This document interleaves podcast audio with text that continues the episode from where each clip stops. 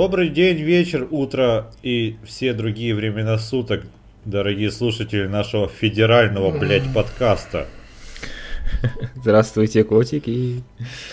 Мы с Артёмом теперь пишемся. Да, кстати, Никита, Артём.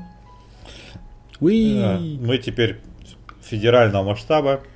Это экспериментальный подкаст, потому что мы хуй его знает как получится. Мы полные профаны в том, что это делается. Ну, я абсолютно полный профан, Артём, насколько ты профан в этом деле? Да тоже абсолютно. И именно в таком формате мы же никогда не писали. Да. То есть мы пишемся из разных городов. У нас между нами сколько? 2000 где-то? 1600? Ну, 2000 нет. Точно. По-моему, даже больше. Там что-то около 2,5 вроде. Короче, да. Но при этом мы в одном часовом поясе. Все очень удобно, все очень хорошо. Все будет по-старому. Мы пьем. Правда, теперь я чокаюсь с 2 стаканами сам.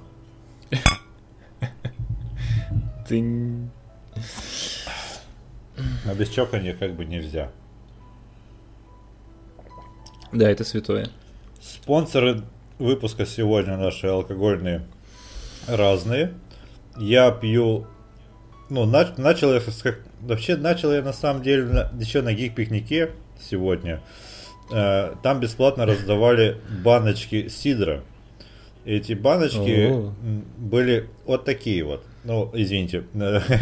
Они были 150 миллилитров. А что за сидр? Ну, ты представь, что это за банка. Это меньше половины банки колы. Да, да. И это вообще ничто. Это сидр, который 3 градуса. И его раздают тебе. Тебе его выдают и дают, и тебе на руку бахают печать при этом. Я выпил эту баночку, когда пришел туда. Достал свой спиртовой, дезинфикатор. Стер печать. Подошел к этим же людям, чтобы проверить просто, насколько они дебилы. Или насколько им это важно. Они такие, вы же... Нет печати. Нет печати. Они, хорошо, а дайте 2 банки сразу, а то это смешно. Они дали 2 банки. В общем, банок 8 этой шняги я на Geek-пикнике выпил. То есть, литр я смог сделать. Ну, круто. Можно на VC написать статью... Как пить безлимитно, когда тебе выдают лимитированное бухло. Да, просто ходи, стирай печати и запомни, что на территории мероприятия сколько точек есть. Их было 4 в этот раз. Там еще раздавали безалкогольное пиво, кому это надо? Ну, нахер никому не надо, да, естественно. Территория была усеяна банками. Но мы говорим про спонсора выпуска, то есть я зарядился сначала сидром, теперь я пью коктейль Кир. Это белое вино у меня какое-то, неважно, и смородиновый ликер. Что у тебя, Артём? У меня это чудо называется настойка полусладкая брусника ручного сбора. Вообще это все делает бренд Архангельская, и они примерно полгода тому назад начали с водки, которая была недорогой и при этом очень вкусной. Я совершенно случайно ее впервые купил и попробовал. Она мне страшно зашла. И я сегодня бродил по Магниту, внезапно увидел эту розовую красоту и понял, что да, это оно. То есть по Магниту, по Дикси, конечно же. Кстати, офф-топчиком, я сейчас повысил у себя громкость на записи. И до этого мне кажется, что я пиздел очень тихо. И я заметил, что, возможно, ты у меня тоже слышен. Я же говорю, там где-то что-то пересекается. На самом деле, главное, чтобы не слишком громко это все было. Да. Так, темы наши, кто не знаком, мы разговариваем о CGI. Social Justice Warrior – это все прекрасные сладкие новости феминизма, связанные с ЛГБТ, связанные с перегибами в толерантности, мы обсуждаем не все, связанное с этим, а лишь, как я уже сказал, перегибы. То есть причудливые гримасы толерантности. Да, мы в целом вообще на самом деле не против. И толерантность это неплохо. Да только за, почему нет? Ну, только если это не вот это как новость была, что в Германии отменили IT-конференцию, потому что на ней зарегистрировались только белые мужчины. Все. Нет негров, нет азиатов, трансгендеров, женщин. Идите нахуй. Забанить, да. Забанить немедленно. Слушай, возможно, там даже были цветные. Толерантность, да? Цветные, возможно, там даже были, но там не было женщин, да, а это все. Так вот, недавняя история у нас была с очередным... Как это, Артём, правильно сказать? Прохоловку-то. Но... С очередным признанием из минувших дней, что оказывается в 2000 там, каком-то бородатом году один разработчик игр насильничал довольно странным образом одну женщину, каким-то образом связанную с индустрией видеоигр. Уровень нашей компетенции вы уже поняли, да? То ли там вон Аби разработчица. Она, может быть, даже и разработчица. Она разработчица, потому что про нее был скандал, что она спала с критиками, чтобы ей оценки ставили лучше для ее игре.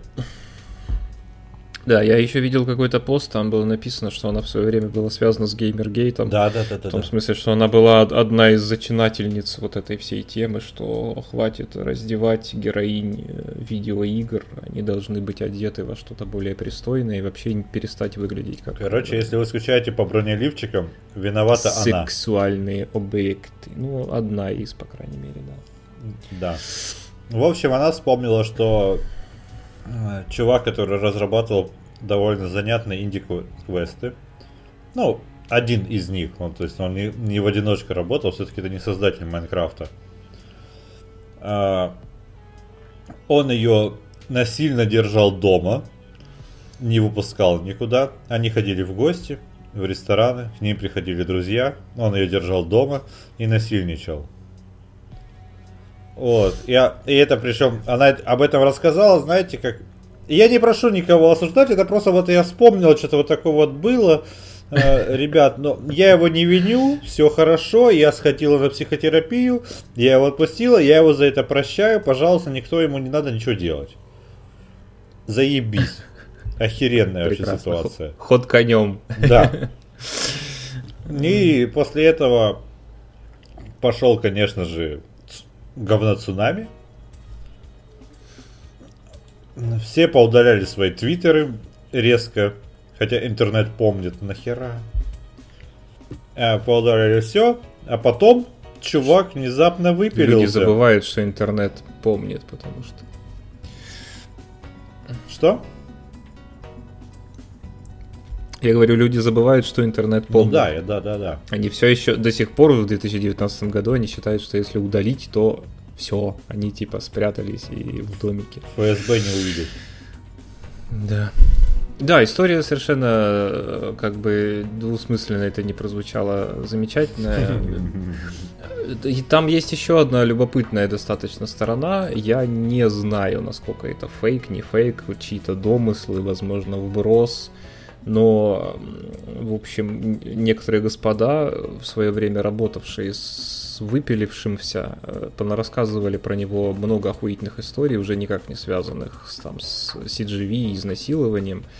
И, ну, в общем, было на самом деле довольно закономерно, что он выпилился, потому что смысл этих историй сводится к тому, что чувак был ебать какой неуравновешенный, и у него прям серьезно были проблемы с общением, с контролем собственных эмоций. Истеричка.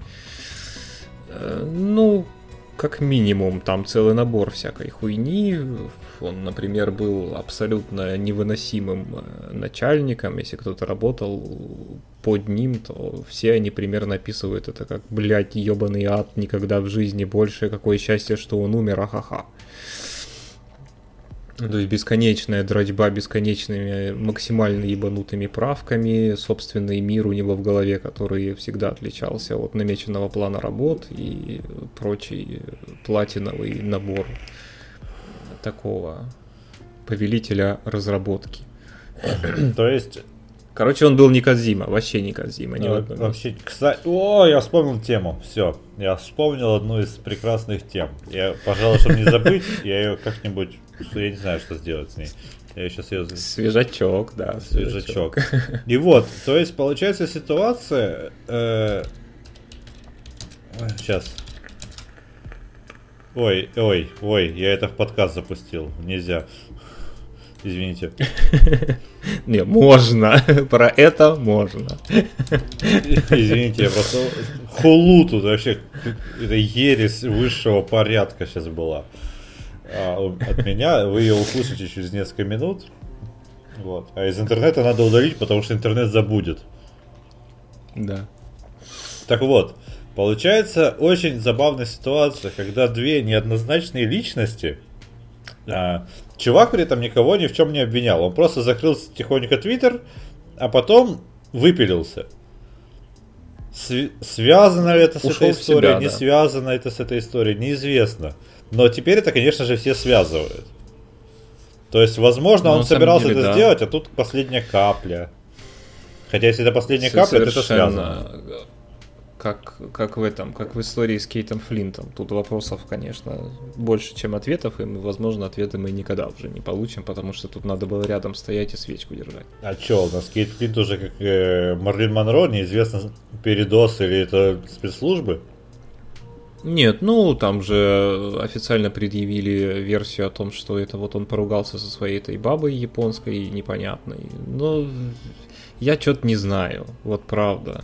Ну, то есть я не знал его лично, но поскольку он долгое время был суперзвездой, есть миллиарды интервью, тысячи воспоминаний и прочее, и вот, как обычно пишут в таких случаях, он не был похож на человека, который способен сделать с собой что-то такое, ну, мягко говоря, да, ну, то есть, блядь, там...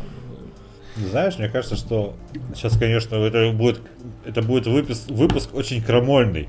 Но, допустим, последние воспоминания человека, который видел Курта Кобейна. Я видел, как он заходил в сарай с ружьем. В этот момент он не был похож на человека, способный совершить самоубийство. Нет, чувак, ну, кстати, про Кобейна, опять же, я немножко там смотрел фильмы всякие документальные, читал книжки. Все его близкое окружение, они прямо говорят, что мы видели, в какой он пизде, и нам так стыдно, что мы ему не помогли. У него, например, близкий был друг, лидер и вокалист группы REM, которые вот Losing My Religion, у них есть суперхит, который, по-моему, слышали все. Они съездили в совместный тур незадолго до того, как он выпилился, и он говорит, что, ну, блядь, ну да, мы все видели, что ему очень хуёво, но мы как-то... Мы все упарывали наркотики, занимались музыкой, нам было не до того, мы просто не обратили на это внимания, потому что мы были молодые, глупые, ой-ой-ой, а теперь мы старые, ответственные, боремся за экологию, и нас сжигает чувство стыда, что мы упустили Курта. И примерно то же самое все остальные говорят. А вот про Флинта ничего такого как бы нету. И Лерой, и Максим, все говорят, что да все заебись было, мы там... Скатали очередной тур, он скакал по сцене как бешеный, нюхал кокаин, жрал свои брокколи, и все было прекрасно. Вброс, в общем, не прошел от меня. По Кобейну. А возвращаясь к этим чувакам, о которых вы, скорее всего, даже не слышали, наши уважаемые 3,5 слушателя, которые, мы надеемся, что их будет 3,5 десятка, сотни, тысячи. Как минимум. Все, и нет, я дальше уже, я адекватно, нет, все, хватит. 10 тысяч, если у нас будет, все, Артем, мы с тобой уже не молоды, мы сдохнем моментально. Да, отчасти. Короче, там эти двое ребят, один с какими-то маниями, с какими-то расстройствами просто в психике, видимо, ну... Истерил, всех заебывал просто и был довольно несносным, невыносимым человеком. Это два одинаковых слова.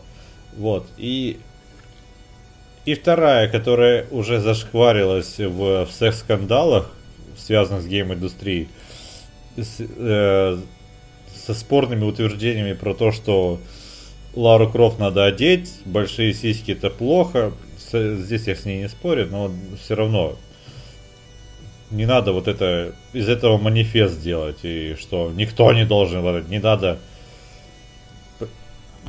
Это что, объективизация? Почему не может быть тогда? Ну, надо всех принимать. Правильно? Ну да. Бывает, вот, да. Бывают героини с большой грудью, да, вот.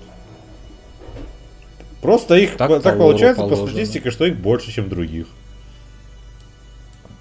И она заявляет, что он ее несколько лет назад удерживал и насиловал, но прошу в этом никого не обвинять, я его простила. И чувак выпиливается. И вот если в этой истории то самая социальная справедливость или нет? Как ты считаешь, Артём? Да я не знаю. Я до сих пор не совсем понимаю, если честно, что такое социальная справедливость, в принципе. Ну, как бы есть... есть такая штука, называется институт репутации.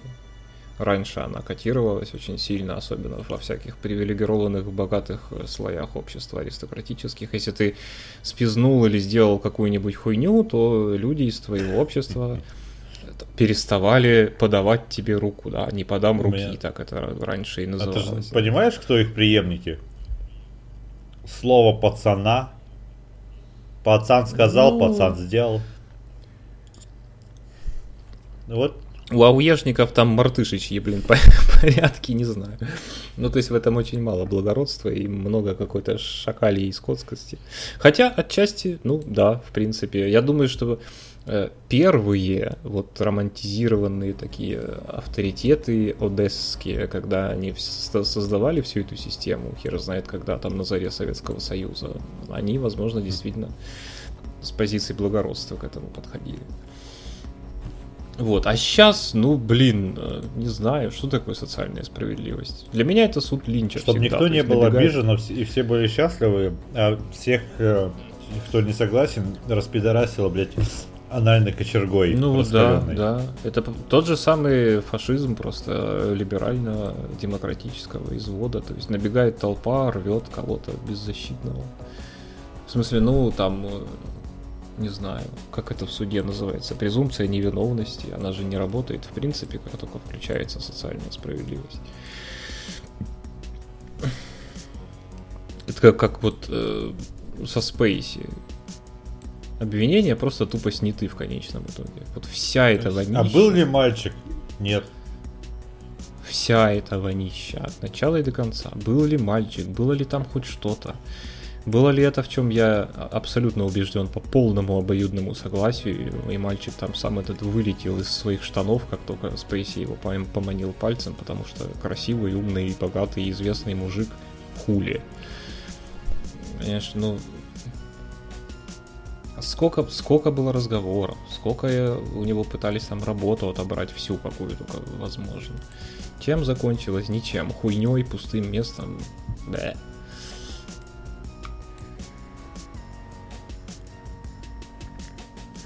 То есть вся эта залупа, она пытается подменить собой, собственно, правоприменительную систему. Был бы нормальный суд, там, с нормальными обвинениями.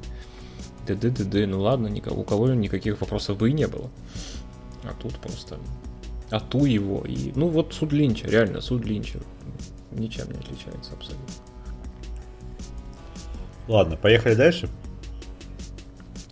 Поехали дальше. Мы можем к твоей спонтанной теме перейти. Да, так. Но... в принципе, если хочешь. Резюмируя эту новость, на которой мы уделили нашей пятиминутке CGV, мы уделили 15 минут. Что мы говорим о таймингах? Не сегодня. Блять. Сука, самому смешно, это редко. Ну, не судите строго, ребята, блять. Любая новость, которая, блять, всплывает вот сейчас в инфополе, связанная с... какой-либо моральной стороной или с каким-нибудь уважением, блядь, делите на 2, потом еще раз на 2, потом, блядь, еще раз, потом несколько раз подумайте над этим. Я не знаю, как иначе эти новости воспринимать, потому что это все цирк. Кто-то принимает на чистую воду, а еще люди же бывают, что они сразу, они читают, и они сразу же перебарщивают уже во время прочтения. Они еще даже ни с кем не поделились, они уже переборщили. Они у себя в голове перекрутили это все. Да. Кевин Спейси, блядь, насиловал маленьких мальчиков, блядь. Пока... 20 лет подряд. Пока Путин целует, блядь, в пупочек мальчиков. А этот, блядь, их туда же потом насилует. А возможно, еще и до, сука, там насиловал. Специально перед Путиным, да. Прошу прощения перед всеми путинскими женщинами и мальчиками. Вот. Ну все, пиздец, популярность нам обеспечена. Вот. Да. Ну, хайп, чё? Блять. Две темы у нас возникли. Точнее, одна была запланирована, вторая относительно спонтанная. Первая тема — это почему автоответчики не заходят. Вообще в России никто не пользуется автоответчиком, никто не оставляет их сообщений. А второе сообщение... Ой, здравствуйте. Хороший коктейль. А вторая тема... Это крамольная. Достаточно, мне даже сложно это произнести вслух. Это... А что, если Кодзима не гений? Пам-пам-пам. Что делать людям, которые... Вот, даже не то, что делать людям, которые не нравится Кодзима. Ну, такое бывает. А что, если это все просто вот какая-то всратость? Так что, автоответчик или Кодзима? Артём? Давай Кодзиму. Давай Кодзиму. Ну, то есть, вот ты играешь... Кодзимляндию какую-нибудь, где можно что-нибудь делать. И там же все просто пропитано СПГСом. Вообще, он течет как жир просто. Рекой толстой и блестящей. При этом игры не оптимизированные, глючные. Ну, зачастую. На старте. Да, даже какой на старте? Что, он патчи выпускает когда-нибудь? Ну да, не для... Ну блин, тут сложно сказать, потому что для 5-го МГС патчи выходили, но они, по-моему, выходили уже без него, потому что он с Konami разосрался уже на тот момент. То есть там программисты как-то без него стали. Я не знаю, это, блин, у меня очень странная история с ним взаимоотношений, потому что я какие-то его игры смотрел старые на Ютубе. Вживую от начала и до конца я играл только в МГС 5, который... Как все мы знаем, а если кто-то не знает, он начинал делать... Один из худших МГС считает. Да, разосрался с Konami, доделывали уже без него, тем не менее там куча явно им придуманных охуенных моментов. Да, срущая лошадь. Что-то другое. Да, срущая лошадь. На кнопку. Ты нажимаешь на кнопку, и лошадь срет. Причем, да, это геймплейная функция. Это останавливает транспорт. И опять-таки, тут нельзя же... сказать, а в какой момент он ушел, потому что это же как в кино. Он не знаешь, что ты как начинаешь играть, и потом такой 18 уровень, а вот здесь вот Кодзима ушел. Да, да, но поскольку игры — это супер многослойный и очень сложный производственный процесс. Ты понятия не имеешь, где Кодзима, а где нет. Де-факто, как бы, ну, он сделал все-таки игру, он успел это сделать еще до своего ухода. Там сама история ее создания, там еще при нем повыпиливали хуеву тучу кат-сцен, целых игровых моментов, которые там просто не успевали собрать к релизу и там, или что-то такое. В общем, очень проблемная игра. Но мне она на самом деле зашла страшно, я с огромным удовольствием, тем не менее, ее прошел. И я жду Death Stranding, я думаю, что это будет либо гениально, либо просер, и вот тут-то мы и узнаем. То есть вот так вот, да, только мы это узнаем. Да, потому что ставки очень высоки, это явно, ну, вся его дальнейшая карьера от этой игры будет зависеть. Хотя он похвалился, что он уже делает следующий проект, но понятно, что Sony перережет ему к хуям финансирование, если Death Stranding не взлетит, потому что очень много... ввалено сюда. Ой, да, блядь, послушай, он очень... только на предзаказах уже раскупился. Мне кажется. Я не знаю, статистики я никакой не видел. Ты знаешь, вот я уверен, что вот он окупится, и он получит... Ты же знаешь, если вам не понравился про Death Stranding, вы его просто не поняли. Кодзима... Ну дай бог, что там что-то такое было, понимаешь? Это как вот Ancestors, которые вышли недавно про эволюцию обезьян. Ну говно, игра говно. Охуенно многообещающая, супер интересный сеттинг. Я сам очень хотел поиграть и даже ждал отчасти где-то в глубине души. Я посмотрел стримы, это ебаный, блядь, пиздец просто. Все. Я посмотрел стримы. Я посмотрел первый стрим, я был в восторге, я про нее узнал только после первого стрима. Я посмотрел еще несколько, я скачал игру, я не стал ее покупать, пошло нахуй, я в ней не уверен был. Потом я посмотрел еще несколько стримов, пока игра качалась, у меня медленный интернет, что поделать. И я понял, что игра говно, и теперь она у меня лежит скачанная, но не установленная. И я вот не знаю, что делать. А Кодзиму я хотел бы сравнить с современным искусством. Потому что ты его можешь понимать, можешь не понимать, но оно есть. Вот это коробка. Кто-то, если на коробке напишет, что это... Ну да. Корпускулярная капиталистическая свинья. Положат просто рядом бумажку. И подойдут люди такие: блять, да, да, я так всю жизнь и думал. Это она. Да. Это она, блять. Эта коробка является корпускулярной, блять, капиталистической свиньей. Я даже запомнил свою же собственную фразу. Я, кстати, понятия не имею, что она значит. Ну, что, корпускулярная, это значит состоит из частиц. Все нормально, коробку можно так назвать вполне. Все, отлично. Я современный художник, чуваки. 10 тысяч долларов, она ваша. Да. Нет, я на самом деле сегодня вычитал, что из говна в этой игре можно будет крафтить оружие. Если это не фейк, то все, в принципе, игра продана. Лично я куплю. Я считаю, что сами... Это просто охуенно. Да, серьезно, там ты сидишь на толчке, и там по гейм-механике тебе нужно какать. Ну, если ты посрал. Я, кстати, не смотрел. Ты посрал, ты сделал патроны. Я смотрел этот 50-минутный ролик. Я специально не смотрю, чтобы не портить себе удовольствие. Я так не смотрю Cyberpunk. Теперь больше. Я вот тот посмотрел, а больше не смотрю. Я даже артов избегаю. Ну... Да, на самом деле, сейчас очень вообще много стали всего заранее показывать. Это ужас какой-то. Я обожаю вот это вот узнавание, ну, в смысле, когда ты прям впервые видишь и такой уже в процессе. А эти все блядские геймплеи, стримы и вообще какие-то ужас. Ну вот сейчас вот этот кусок выложили час. Блин, это час игры, ребята. Там нарезка. Она всего там будет идти. Ну неважно, какая разница. Все равно спойлеры сплошные. И... Короче, я не хочу смотреть. Ну, спойлер, блядь, Норман Риду скривляется перед зеркалом.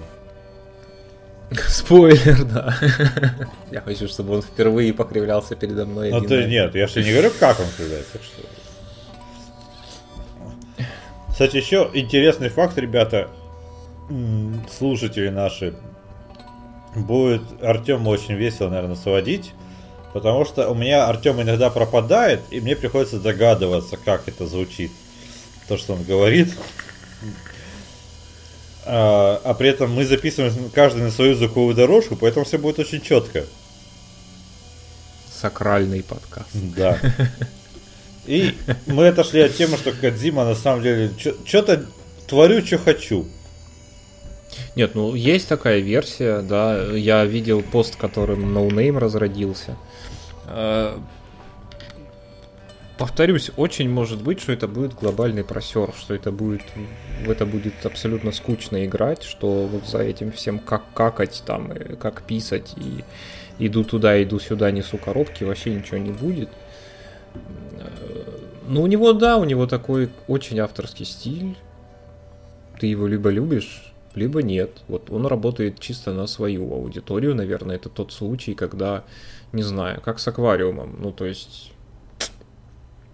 Реально, у них, они вот из тех групп, у которых есть либо фанаты, либо те, кто что, БГ, нет, никогда в жизни. Мне так кажется. Это я. Да. Я поэтому... я воспринимаю только одну песню. Ну вот, да. Я думаю, ты знаешь, как очень часто. Очень часто бывает, и я на самом деле прекрасно понимаю, почему, потому что я уже давно, как бы, фанатствующий период у меня прошел, я умею на Борю смотреть со стороны, и насколько он специфический товарищ, я прекрасно понимаю.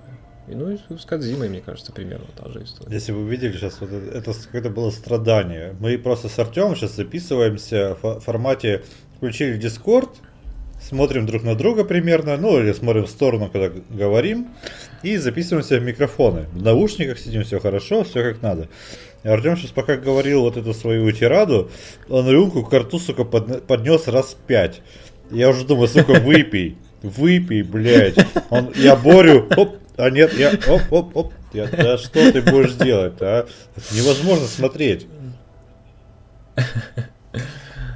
Настойка взяла, кстати. Хорошая, да, взяла.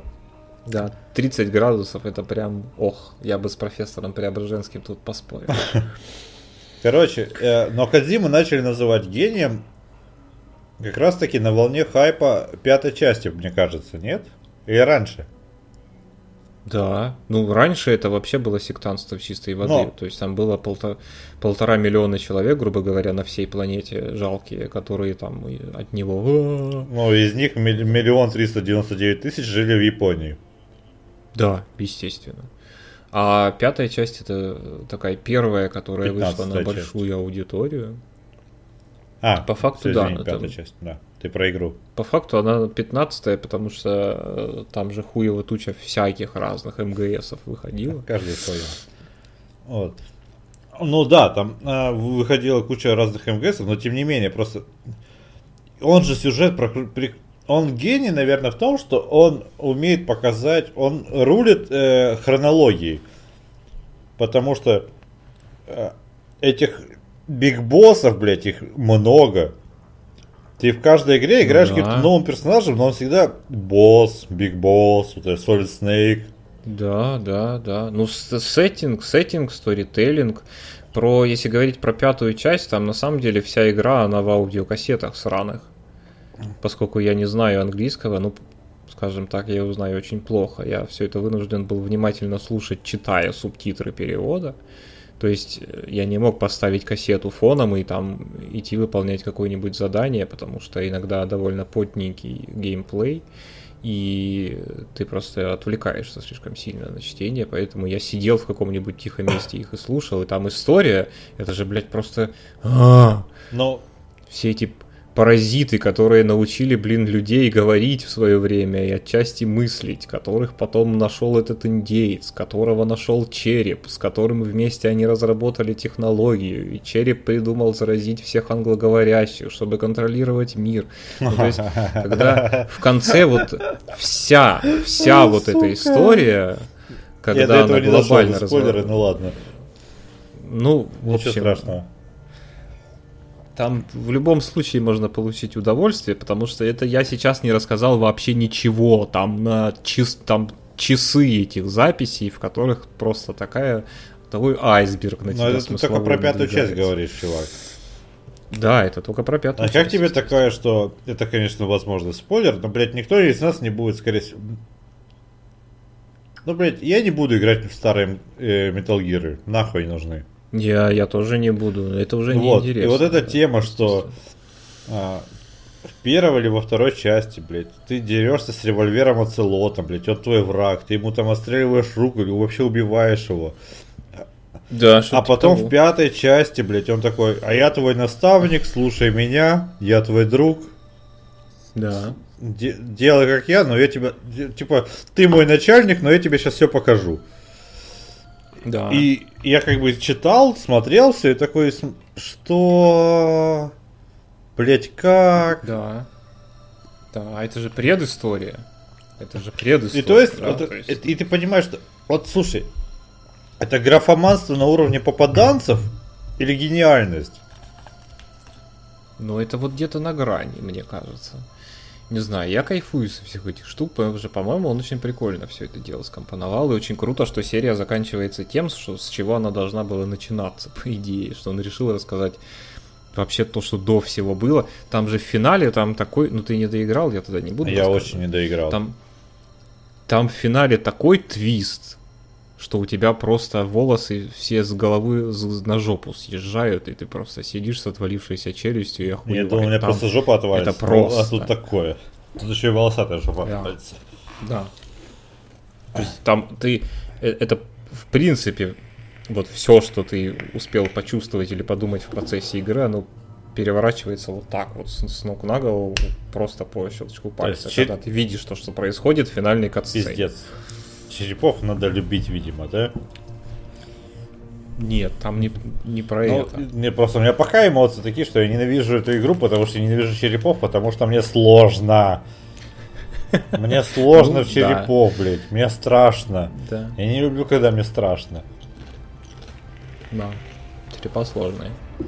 Вот, ну, в общем, да, мы прям на волне, мы говорим про новые игры. Death Stranding, или это будет все-таки Delivery Club?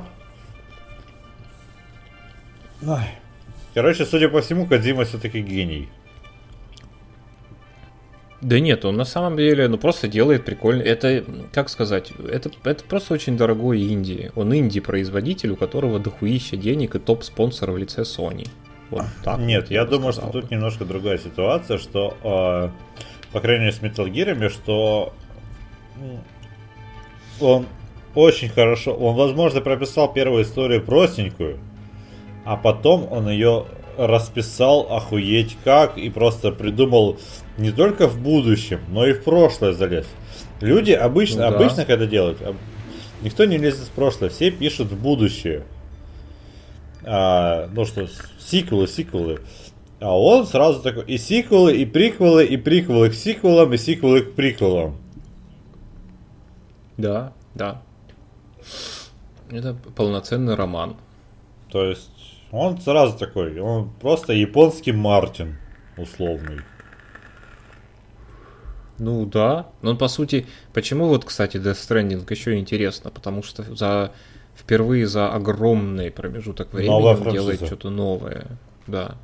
Да. И сразу с огромным составом хороших актеров, хороших морд. Ну, абсолютно непонятно, абсолютно ебанутым и непонятным сеттингом, блядь. Что там сеттинг? Ой, мне нравится такая колхозня от этого снова.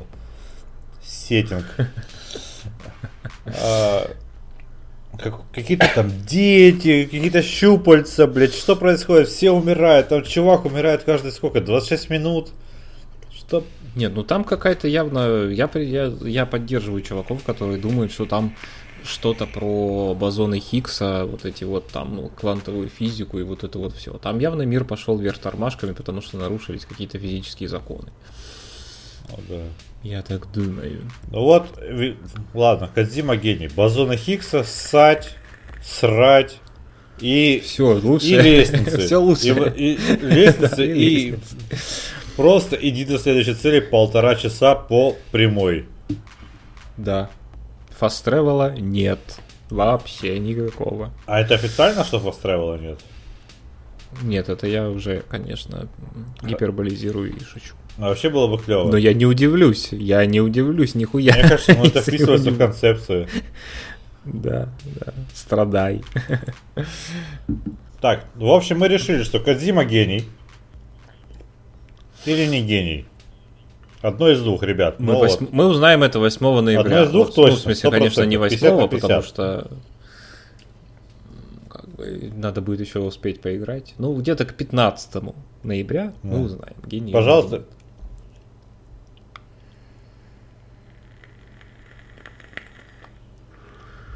И расскажем вам, естественно. 15 ноября, значит, в 2020 году вы услышите наше мнение. Да, не позже марта 2020 года. У меня сейчас очень затормозил Артём, я понятия не имею, что он говорил. Кроме того, что он сделал. Вот, так что... Я говорил, что не раньше марта 2020 года, вы узнаете. А, ну когда ты пройдешь ее, в общем. Да. Ну, да.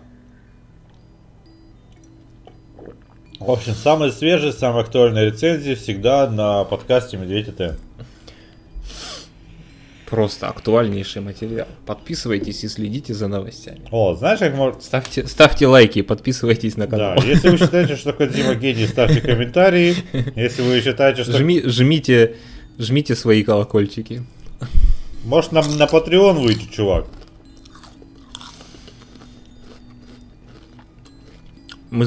Я думаю, что блистательно соберем там свои 2,5 рубля от Марины и можем с него уходить после этого. Мы можем просто друг другу по косарю забросить и закончить на этом. Ну или так, да. Голландский донат. С припиской на развитие канала. Ну отлично, вот голландский донат на развитие канала. Вот. Да, да. Мы еще с Артёмом отлично синхронизировались в том плане, что мы одновременно начали жевать. Отлично. Вот что значит опыт, наработанный годами. Да. О. У нас уже 2 года, кстати, скоро. Йоу, охуеть. Чё? Я считал, что год у нас скоро будет год. Какой год? Уже 2? Ты чё? 20-й выпуск или какой там у нас сегодня выпуск, кстати? Ебать, это юбилейный выпуск, что ли? Да, может быть, кстати. Надо посмотреть. Короче, мы очень внимательно относимся к своему подкасту, поэтому это, возможно, 20-й. Мы трепетно относимся к своему хобби. Вот. Про Кодзиму ждем комментариев во всех соцсетях, где мы не публикуемся. Да. Так, давай про автоответчик. Это твоя тема была, развивай.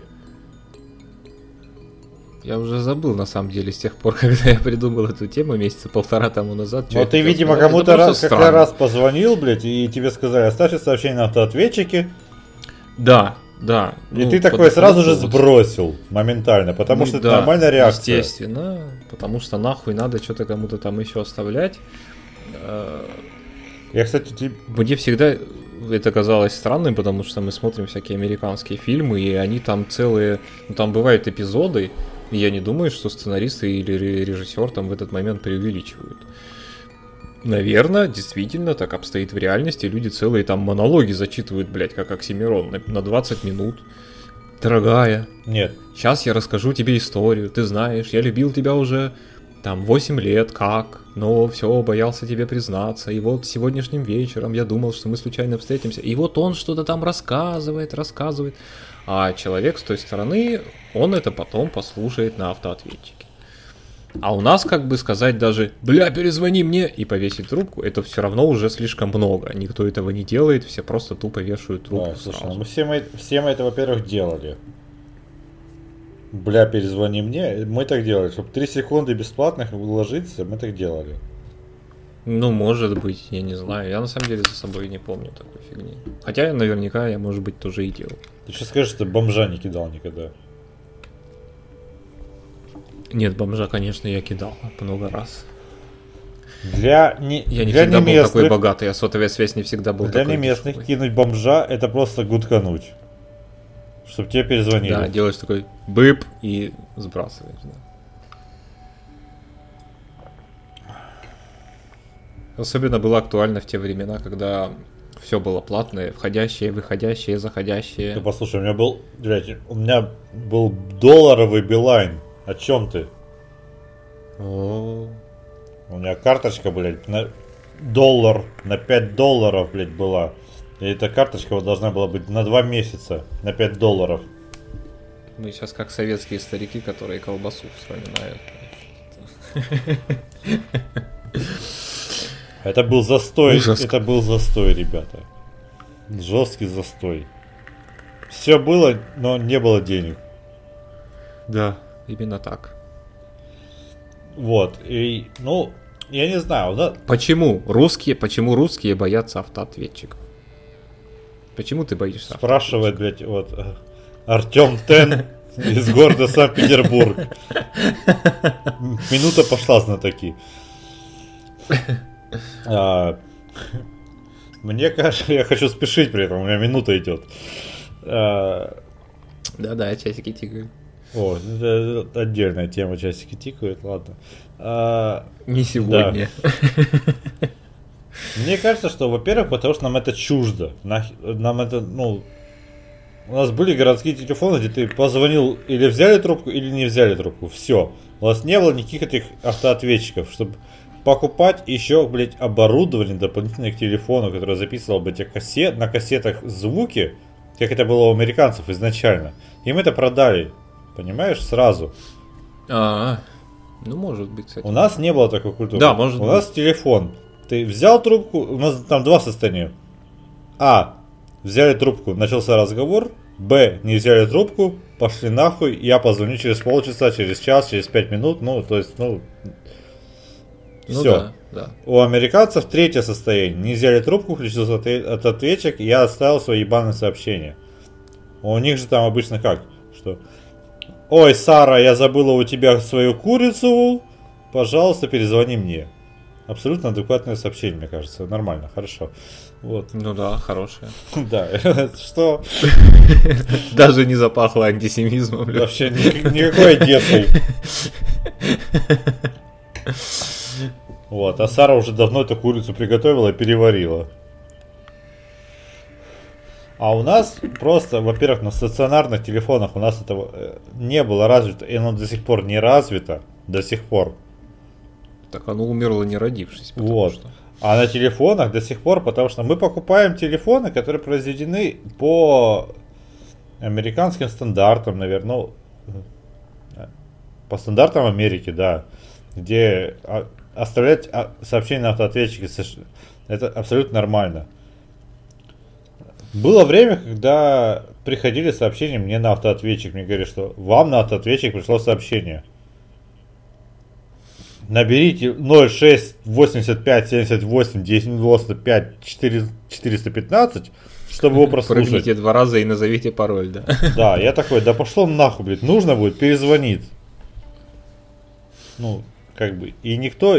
Его не слушал, никто о нем не говорил.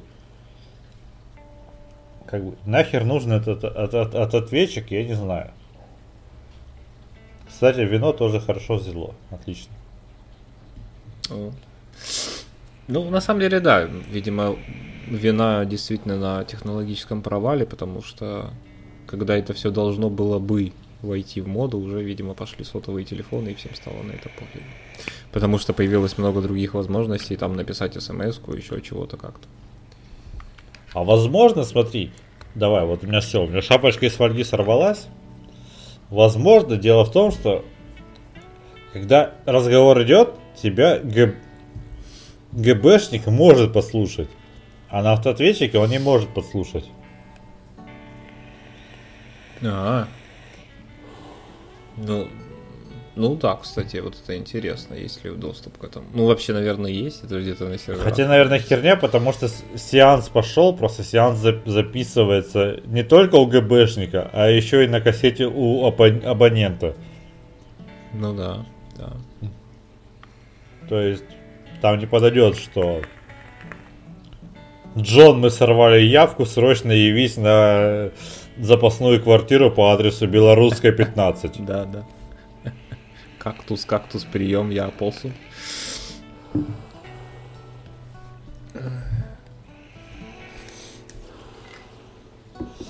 В общем, если кто-то пользуется автоответчиком, напишите нам в личку и объясните, зачем вы это делаете.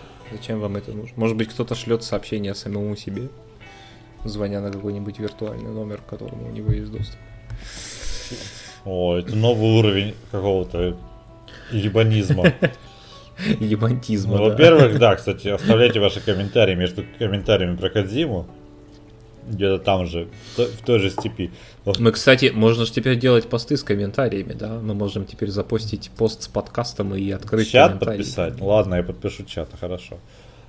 Там разверзнется бездна из 1,5 комментариев от Марины и Марины. И этот подкаст мы зальем на SoundCloud. Ну хорошо, давай. Потому что SoundCloud, сука, мне нравится, как... Как мы ищем. Да? Ты прям открыл его для себя? В смысле, ты пользуешься? Я прям на нем прослушал несколько подкастов, и музыку никакую на нем не слушал, но SoundCloud прям удобен, блин, и с компа, и с мобилы. Да. Хорошо. Очень удобная промотка, по крайней мере. Это очень важно. Опрувим. опрувим его, как сейчас модно говорить. Даем ему опрув. Ну, модно было в 17 году, но да, хорошо. Блять, я опять отстал от тренда. Ну и ладно. Мы будем флексить. Ты вот не говори этих страшных слов, я уже слишком старый для этого говна. Молодой человек, а еще есть низкий флекс. Еба. На низком флексе. Это вот как когда я в 2000 году себе сделал шикарные оранжевые штаны. Я, видимо, был на низком флексе. На низком флексе, да, все правильно, да, да, вот. Ну, сейчас интуитивно я чувствую. Надо, видимо, подкаст как-то посвятить вот этим всем терминам. Нахуй эти все феминитивы, вот эти все никсель-пиксели, это уже все это обосрали, все это обсудили. Надо вот свою нишу. Старики пытаются в молодость. Да, прекрасно. Это как второй слоган можно. Как я вот... У нас есть первый слоган, давай вообще. У нас, да, он знаешь какой? Наш первый слоган это... Отлично, да, нам нужен еще текстовый какой-нибудь. Вот пусть будут старики пытаются в молодость. Да, вот я к 33 годам все-таки начал еще раз подумывать над тем, чтобы пробить уши. Ну, это никогда не поздно. Ну, прекрасно, да, у меня тоже все окей. Итак, следующая тема у нас будет про... Так, а какую? Я уже забыл очередность. Ну, про идеальный подкаст. Значит? Да, мы идеальный подкаст сейчас обсудим. Как смело это прозвучало, это заявление. Это да. Если бы можно было голосом делать квикбейт, я бы сейчас вот еще лучше бы сделал. Бам-бам-бам. Какой должен быть идеальный подкаст? Вот интересно, вот по хронологии, по темам, по... Возможно, даже по голосам. Это, возможно... Не знаю. Голоса должны быть сексуальные. А может, это должен быть... Как у нас или как у отвратительных мужиков. Нет, АСМР это другой жанр, кстати. Вот а есть АСМР-подкасты? Ну, если считать таковыми... В Штатах есть, по-моему, мы об этом уже разговаривали даже. Возможно, только не в подкасте, а, так сказать, лично. Есть, они там делают то, что в Советском Союзе называлось радиоспектакль. То есть очень-очень сложно сочиненный музыкальный продакшн, где профессиональные, суперпрофессиональные дикторы и актеры рассказывают историю, написанную профессиональными сценаристами, все это с охуенным озвучанием. То есть там мы с Кейт ходили по парку, это было ранней весной, и там поют птички, как будто бы слышно, как набухают почки, текут ручьи, ездят, там гудят где-то машины на заднем плане, если дело происходит в городе. Ну, то есть полностью вот воссоздается вся звуковая атмосфера, какой она могла бы быть, исходя из контекста. Так вот. Наверное, это можно назвать ASMR-ом в подкастах. Ну, я не соглашусь, но эту тему сейчас развивать не хочу. А хочу развить тему, что именно идеальный подкаст. Начнем с хронологии. Какой он должен быть? 5 минут, длинный. 10 минут, 5 часов? Длинный. Для меня хороший подкаст длинный. То есть, когда много тем и обсуждают и так далее. Ну да, ну как бы подкаст это разговор. Разговор на 5 минут это привет, как дела, нормально, пока, все. Но он не должен быть таким. Он должен быть долгий. Он может быть совершенно бессодержательный при этом или какой-то разнонаправленный, как у нас часто бывает. Но это должно быть какое-то погружение в процесс. Слушай, мне вот на последней планерке, например, выговорили в очередной раз, что я пишу слишком длинные тексты. Причем того, что... А я же понимаю, что... А для меня короткие тексты писать сложнее, чем длинные. Это больно. То есть, вот. Ну, это нормально вообще. Всегда впихнуть какой-то тот же самый смысл в более короткий текст сложнее. Поэтому, на самом деле, тот, кто пишет крутые рассказы, он круче, чем того, кто пишет крутые романы. Ну, блин, я не знаю, просто каждый любит свой формат. Я вот, например, барабаны все равно люблю больше, чем рассказы. Ну, потому что там есть раскрытие персонажей и так далее.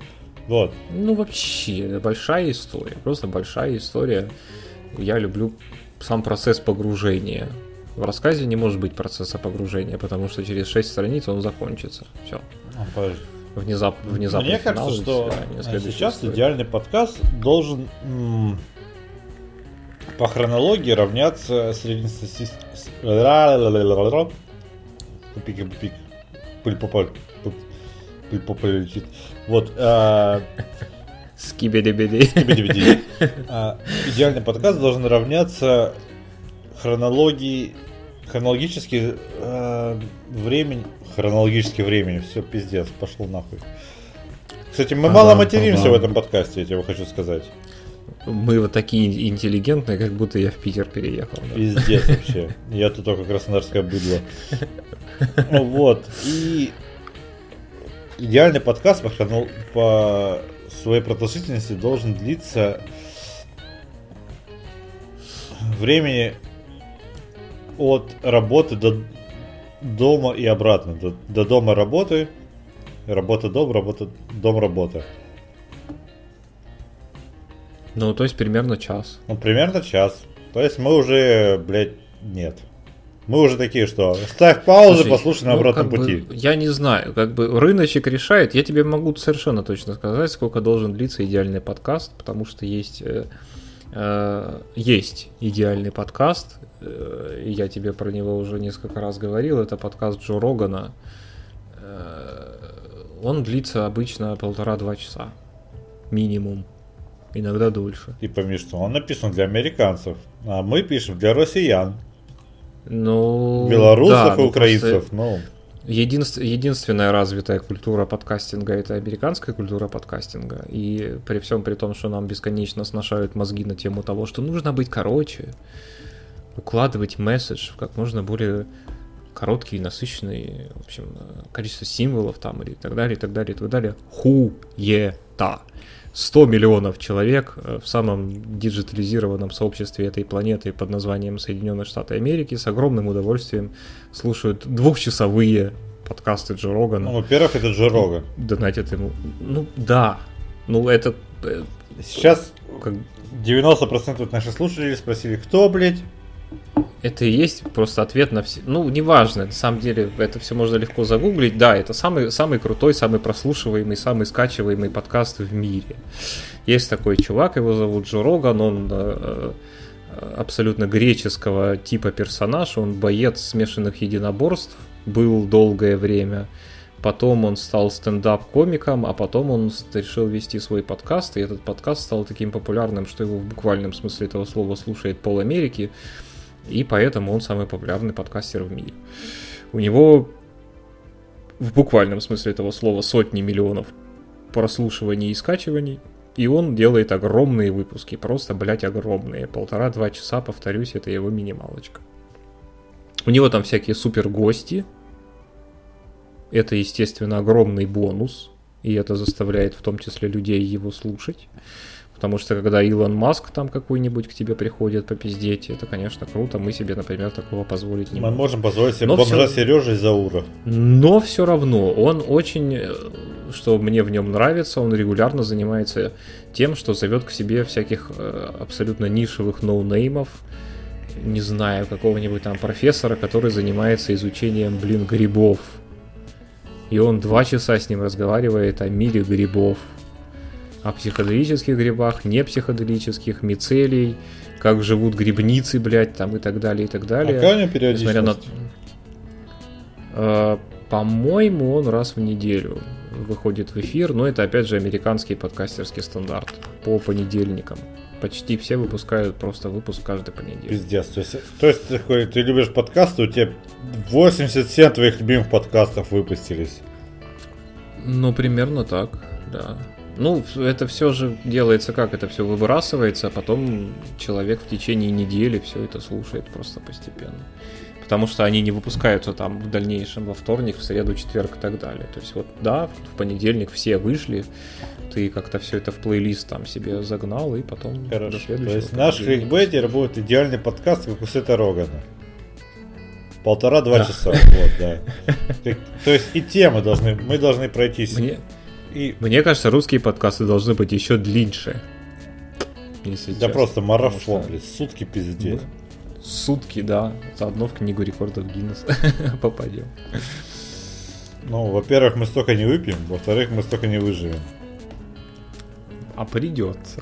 Вот только посменно и пиздеть. Юбилейный 30-й так и будем записывать. Нет. Сразу говорю, нет. Мы, может быть, до видеоверсии к этому времени дорастем, но... Надо, да, дожить до него сначала. Но видеоверсия, вот я сейчас смотрю, мы охуеть какие невеселые. Мы просто сидим, жуем, блядь, что-то бухаем и смотрим даже не в камеру, а куда-то вот... Я смотрю на тебя, ты, видимо, смотришь на меня, и при этом... Да, я смотрю на тебя. И взгляды наши не сфокусированы, наши такие взгляды, они вот такие вот. Ну, мы постараемся научиться. Ну куда, вот так вот сидеть? Да. Да, здравствуйте. Вот так в камеру. И никто из вас это не видит, мы сейчас с Артёмом друг для друга, типа, мимо показали. Вот. Но как будто для вас, вот вы просто представьте, мы для вас это сделали. Мы посмотрели с Артёмом друг другу в глаза с расстояния 2-2,5 тысячи километров. Мы такие интеллигентные люди, что мы не знаем расстояние между Краснодаром и Питером. И возвращаясь к интеллигентным людям, да, в подкасте, в идеальном подкасте, конечно же, должен обсуждаться научпоп. Ну да. Причем типа ты узнаешь что-то новое, вот это вот все. Например, вот что на Шнобелевской премии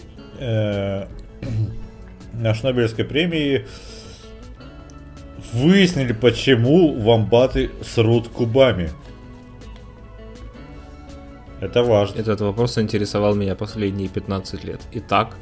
А ты почитай, а там чуваки, там два физика.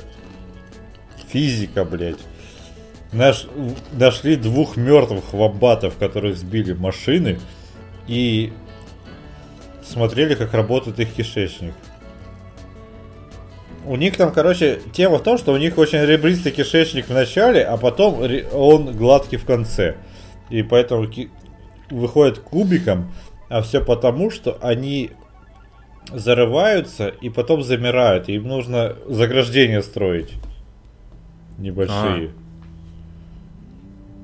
Ну, это то, как я это прочитал, по крайней мере.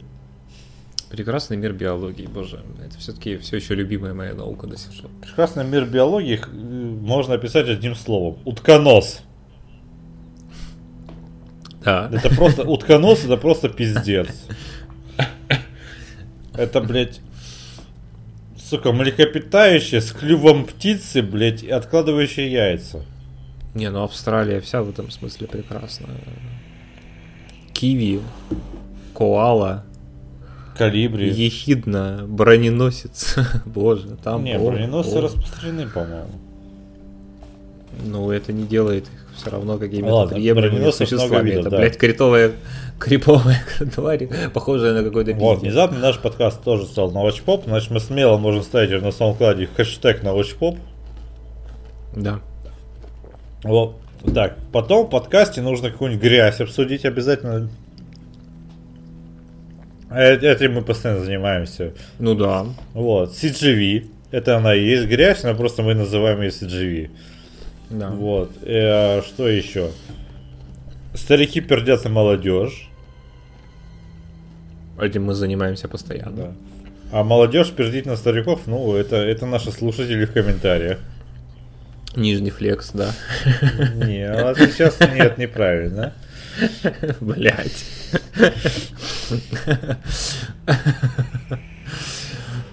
Нижний флекс, тебе нужно просто посмотреть видосик с танцующим дедом на техновечеринке, и вот ты поймешь, что такое нижний флекс. А, окей. Ну я примерно представляю себе, на самом деле. Я думаю, что я уже сейчас могу станцевать как-нибудь так. Как будто у тебя все ломит, и со стороны смотришь, что ты танцуешь. А у меня все и ломит. Да. Что, а в идеальном подкасте должны ли быть гости? Это зависит от формата подкаста. Но если мы говорим про того же самого Джо Рогана, то у него на этом вообще все построено. Он там только с гостями и разговаривает. Ну, потому что он один. Нет монологов.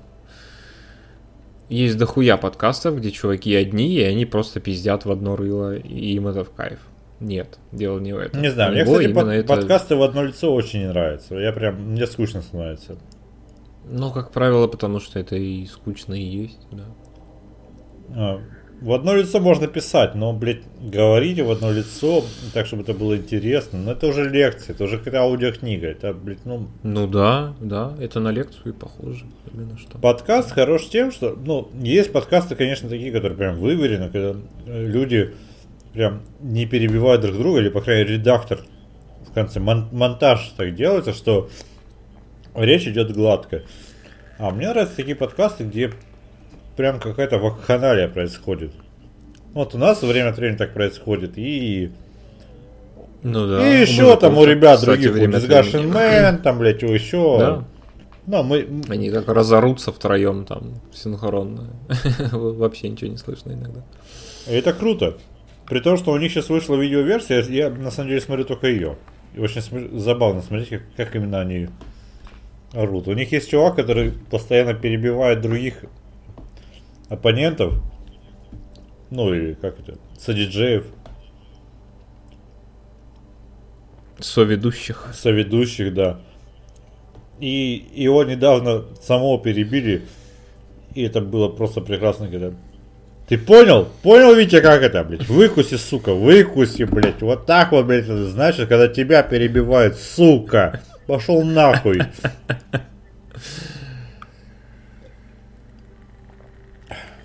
В общем, идеальный подкаст длится 1,5-2 часа.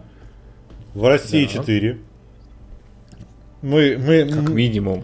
Мы подкаст федеральный и потенциально международный, поэтому сразу заточен на 1,5-2 часа. Да, мы международных стандартов идем. Да, потому что нас, скорее всего, слушают в Беларуси. О, ну все. Все. Мой федеральный подкаст международного масштаба. Да. Мы с Артёмом опять синхрон, мы оба решили одновременно затянуться вейпами. Это отлично. Мы профессионально... Так вот, второе... АСМР в подкастинге. Еще в подкасте должны быть профессиональные ведущие, которые умеют синхронизироваться. Да, перхать, хлюпать, чапать желательно. И пердеть прямо в микрофон. Да, причем ртом. А чем же еще? Или жрать сухари прям. Я пока, правда, сухари, когда жру, я выключаю микрофон, но мне кажется, я забуду через полчасика об этом. Да. И буду просто... Вот Артём будет говорить, что какой-то свой интересный монолог, и в это время буду делать...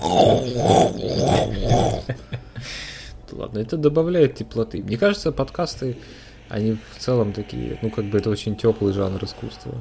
Это вот такое что-то... Слушай, ты знаешь, это довольно странный жанр искусства, когда ты именно такие разговорные подкасты, где спорят, пердят, рыгают, блядь, и говорят, и гордятся этим. Потому что ты едешь в метро, ты слышишь, блядь, как люди, блядь, спорят, рыгают, пердят, блядь, и все прочее. Ты надеваешь наушники, чтобы их игнорировать, и тебе целенаправленно в уши делают то же самое, но чуть на лучшем качестве. И персонализировано для тебя. Так в этом все и дело. Потому что, да, то же самое, но интересненько. Да, ну, да. Вот, да, это просто в твоем мире это все происходит, а не вот здесь, вот в этой паскудной реальности. Это, на самом деле, до сих пор мне не наскучило, я поэтому, ну, во-первых, я не люблю наушники вообще, класс. Ну да. Я бы хотел, если можно было в мочку вшить, блядь, где-нибудь куда-нибудь, чтобы музыку слушать, я бы, конечно, с удовольствием это сделал.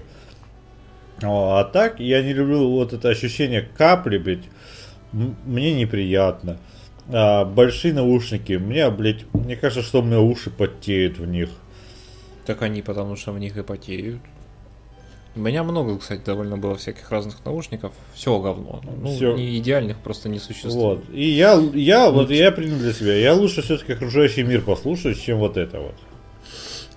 Нет, я на самом деле ненавижу, конечно, окружающий мир. Я все время в наушниках. Я езжу на работу в наушниках, с работы езжу в наушниках. Но это все равно дискомфортно. Тут я всеми четырьмя конечностями за и готов признать, да. И потом их через час-полтора снимаешь, и уши у тебя просто нахуй отваливаются, это невыносимо.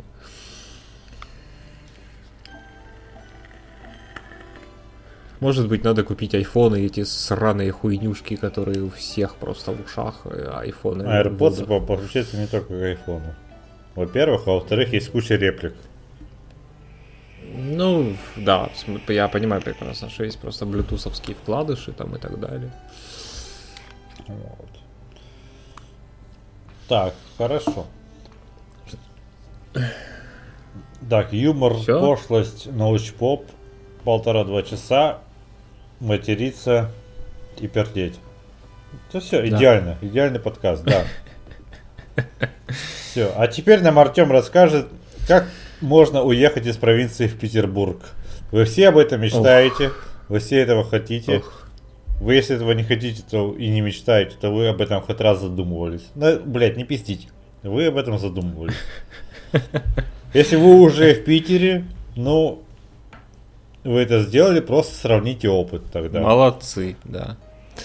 Артём, по крайней мере, вас победил. Он сразу переехал на хардкоре, прям, и при этом живет на Ваське с видом на лайнеры. А это уже не хуёво. Артём? Да, место козырное. Я даже, блядь, не знаю, с чего начать. Нас не слушает. Вам понадобится очень много денег, друзья. Готовьтесь к этому морально и физически. Говори в цифрах. Ну, ориентировочно в цифрах, потому что ты понимаешь, что регионы это регионы, а мы... я буду просто по мере рассказывания истории. В общем и целом есть два способа себя транспортировать в Северную Пальмиру. Вы можете поехать на поезде и полететь на самолете. Спойлер, конечно же, летите на самолете. Цены, как это часто бывает с туристическими городами, а Питер это охуенный туристический город, очень сильно меняются от сезона к сезону. Как только становится более-менее тепло, то есть где-то с апреля, наверное, до сентября, лететь и равно ехать сюда на поезде безумно дорого, поэтому если вы соберетесь переезжать и не боитесь суровой северной зимы, то переезжайте зимой.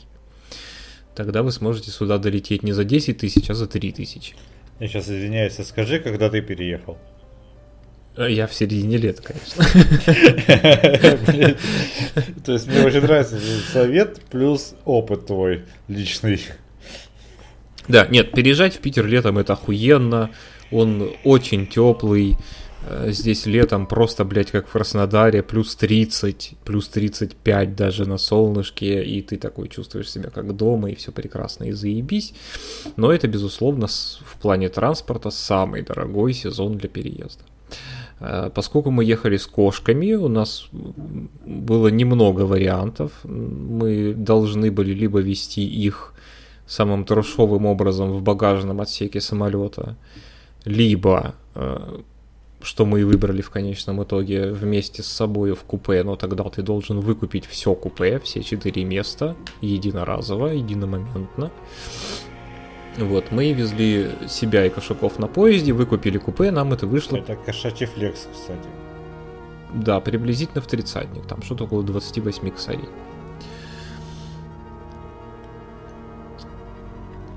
Повторюсь, что даже летом за те же самые деньги мы могли бы полететь, но тогда коты летели бы вместе с сумками и чемоданами, а мы бы умирали от ужаса от самого перелета и умирали бы от ужаса, беспокоясь за их жизнь и здоровье в салоне. Ну, потому что была кошечка в возрасте все-таки. Ну да, просто Ирке уже хуево туча лет, я правда очень боялся, что у меня просто сердце не выдержит. А ты знаешь, сколько Ирке лет-то? Это его кошка. Да, это моя кошка, я не знаю, сколько ей лет, я потому что никогда не задумывался об этом, а когда проходит слишком много лет, ты уже тупо не можешь вспомнить, но... Короче, 10 плюс.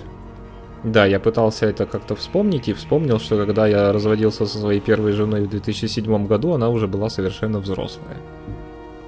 На дворе 2019, и несложно посчитать, сколько ей как минимум лет. 10+. Ну, 12+, в общем, скажем так. Это она уже взрослая была. Да, да, да. Что касается цен. На что? На квартиры, конечно. На что еще? Главный вопрос, когда ты переезжаешь. В общем, если что-то приличное нужно, это 20-ник минимум. За однокомнатную? Это если тебе очень повезло, за однокомнатную, конечно. А квадратура? Тоже как повезет. Ну, блин, тут такие же дома и квартиры, как по всей Россиюшке. Ну, 30 метров. Ну, то есть, не, подожди, это ты говоришь про новостройки или знаменитые дворы-колодцы? Ну, в знаменитых дворах-колодцах и в новостройках ситуация не сильно разнится, потому что в нашей стране нет культуры в новостройках какие-то ебать хоромы по 70-80 метров превращать в однушки, да, у нас однушки в новостройках точно такие же, как в старых домах, это 30, 35, 40 метров максимум, это уже много считается, круто и жирно. А там где-нибудь кто-нибудь когда-то выкупил коммуналку, переделал ее, а теперь сдает почему-то за бесценок. Коммуналки сдаются здесь, как правило, по комнатам. Нет, я говорю про именно варианты, когда была коммуналка, ее кто-то выкупил всю, переделал в хорошую, большую квартиру, а потом сдает. Ну, это стоит бешеных денег, как правило, потому что у тебя получается 3-5-7 комнат. Каждая из них адекватного размера, и все это сдается, как правило, 1000 за 50-60, если это сдается скопом, но это делается очень редко. В 99% случаев коммуналки сдаются покомнатно, то есть ты живешь с 3, соответственно, там, 5-7 соседями. В некоторых комнатах живут пары, семьи, дети, с детьми, блядь, собаками. Дети, да, да, да, и у вас у всех там одна кухня. И, ну, бывает такое, что 2 санузла и 2 душа. Бывает 1 санузел и 1 душ на всю эту тусовку. Ну, в общем и целом, как бы от двадцатника что-то начинается адекватное. Ну и до вообще бесконечности. До абсолютной бесконечности, да, в этом смысле Питер очень похож на Москву. Есть за 50, 80, блядь, 120, 250, если ты хочешь. В Краснодаре есть квартиры, которые сдаются по 150 тысяч в месяц. Ну вот, да, тут как бы я думаю, что если хорошо поискать, можно и за 500 000 в месяц найти. Все, беру. Вполне. Какую-нибудь там 5-комнатную в центре, в супер каком-нибудь старом люкс-доме элитном. Прямо на Исаки и выходят окошечки. Вот я с него только в квартире туалета буду зарабатывать деньги. Да. 1000 рублей поход. Да. На самом деле, переезжать из Краснодара довольно просто, в том смысле, что Краснодар — это очень дорогой провинциальный город. И среднестатистический краснодарец, видя питерские цены, говорит: ну, бля, как дома. По крайней мере, когда он смотрит на какие-нибудь продукты и какие-то базовые там услуги, типа постричься, не знаю, там заказать такси, постирать белье в прачечной, что-нибудь такое. Абсолютно тут это ничем не отличается. Не потому, что здесь как-то там супер дешево по сравнению с той же самой Москвой, а просто потому, что в Краснодаре все достаточно дорого у нас в этом плане. То есть, ну, блин... Захотелось Саратов. Да. Где все по 50 рублей. Стандартный прайс. Приличный там какой-то пивас в каком-то не слишком пафосном заведении, те же самые 150-200 рублей. Яндекс.Такси то же самое. Мы вот буквально вчера ехали из центра к себе, это достаточно далеко. То есть, ну, как бы надо понимать, что город гораздо больше Краснодара по масштабам, и здесь доехать из центра на окраину, а мы живем на окраине, по местным меркам, это прям как в Краснодаре доехать там с Красной до самой окраины гидростроя. И это выходит те же самые там 300-350, в общем, рублей. Опять же, никакой разницы не почувствуете. Главное, на самом деле, с чем вот нам сейчас предстоит столкнуться и над чем нужно подумать заранее, нагребайте курточек, свитеров и теплых носочков. Том еще погода здесь, ну, это, я думаю, все знают, потому что это мем, но она чуть посуровее, скажем так. Мы вот, кстати говоря, буквально там через неделю или две после того, как мы переехали, такой был проблеск местной атмосферы первой, когда просто в середине лета плюс 9 и ледяной дождь ебашит с ветром вместе тебе в харю. Вот а это. Через 10 минут солнце. Нет, так было 3 суток подряд. Охуенно. А только потом вылезло солнце. И, в общем, очень скоро, вот сейчас она как раз в разгоне местной осени, она набирает обороты, и плюс-минус вот такая погода, она установится до самого ноября-декабря, пока не въебут местные морозы. Минус 30-35, плюс ветерок, плюс... В этом смысле тоже любому краснодарцу будет привычно, понятно и приятно. Чудовищная влажность от 80% и выше. То есть, если мороз въебал, то весь этот лед, он у тебя в глазах, в жопе, в носу, во рту. Что-то я чувствую, что мне вот на моей победе мне нужно будет полететь сверху на пальто надеть мою куртку просто с капюшоном. Чтобы не доебать, что на багаж не вылазит. Я просто сверху на пальто надену куртку и такой... Идите в жопу, это на мне одежда. А уже в самолете я ее сниму. Возможно. Нет, ну в Пулково-то тепло, понимаешь? Там как бы ты не замерзнешь. В среднем, наконец, октября температура здесь плюс 5, да, и снег с дождем. Так, я отойду. Да, окей.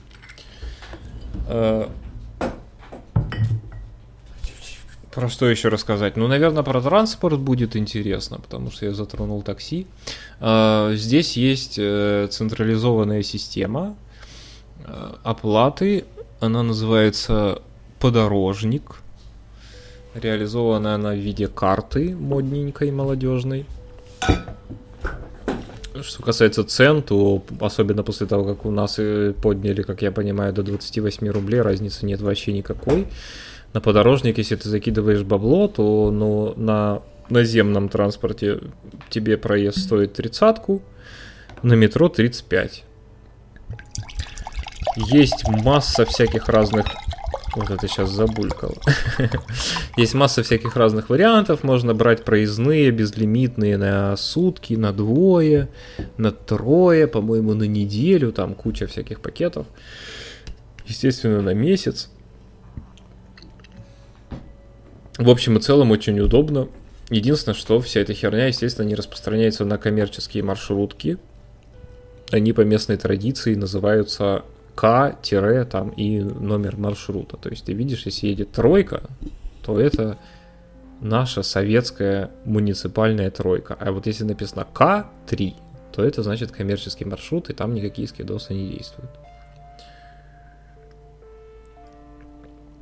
В большинстве маршруток можно платить этим же самым подорожником, но тогда нужно на него отдельно забрасывать отдельное бабло, которое с него будет в этот момент списываться. А везде, во всем транспорте можно без налом платить или только нал? Ну как происходит? Про нал без нал интересная история. У местных кондукторов в муниципальном транспорте устройства, которые вот они носят с собой, ручные вот эти вот хуйни, они не могут списывать оплату вообще. Оплата происходит через так называемые валидаторы. Это такие специальные штуки, которые установлены на, как это называется, перила, да, ну вот за что мы в общественном транспорте ручками на входе. Да. То есть 1, 2, 3 дверь, здесь все автобусы, все троллейбусы муниципальные, они большие. Вот эти вот полноформатные хуйни такие, иногда с прицепом. И валидаторы раскинуты, разбросаны по салону. Только один из них принимает оплату банковской картой. Он всегда находится в районе 2-й двери, средней. Пиздец, а остальные... Остальные принимают оплату только с карты Подорожник, про которую я вот чуть раньше рассказывал. Это местная такая универсальная электронная карта проезда для всего. Пока Краснодар звучит удобнее. Да. То есть, если ты зашел в троллейбус, трамвай или автобус муниципальный в городе Санкт-Петербурге, у тебя есть банковская карта, ты пиздуешь через салон или людям даешь свою карту и говоришь: «Приложите, пожалуйста, граждане». И граждане передают твою карту, прикладывают и передают тебе назад, причем это в целом невыгодно, потому что с карты в этот момент списывается полная стоимость. В отличие от Подорожника, никакой скидки нет. 40 рублев. В метро есть, опять же, специальный как бы пропускной, как это правильно там называется, турникет, да. На каждой станции он либо в единственном числе, либо их 2-3 максимум. Они, как правило, крайне справа, только они принимают оплату по безналичной карте, тоже списывается full прайс 45 рублей, по Подорожнику 35. И Подорожник работает во всех остальных турникетах, соответственно. Можно заплатить наличкой, естественно, везде. В метро ты так покупаешь жетончик, это стоит те же самые 45 рублей. Ну и, соответственно, сороковник налом ты даешь. И тебе выдают билетики. Билетики очень смешные, абсолютно советские. Такие крохотные, на хуевой бумаге. Они у них в таком рулончике а-ля туалетная бумага закрученном. То есть никаких вот этих модных распечатанных чеков, как это у наших модных кондукторов происходит. Тут этого нет и в помине. Ты погоди... Ой, я, блядь, не выключил микрофон, когда пожевал сухарик. Это уже не важно. Возможно, никто не услышал про твои турникеты. Да нет, все, я думаю, что все было нормально. Вот, то есть, получается, ты, если вспомнить, то у нас до введения... тотального безнала в транспорте. У нас были охуенные модные такие билеты, как будто они глянцевые вообще были. То есть самые модные, самые клевые билеты. И здесь билеты максимально всратые.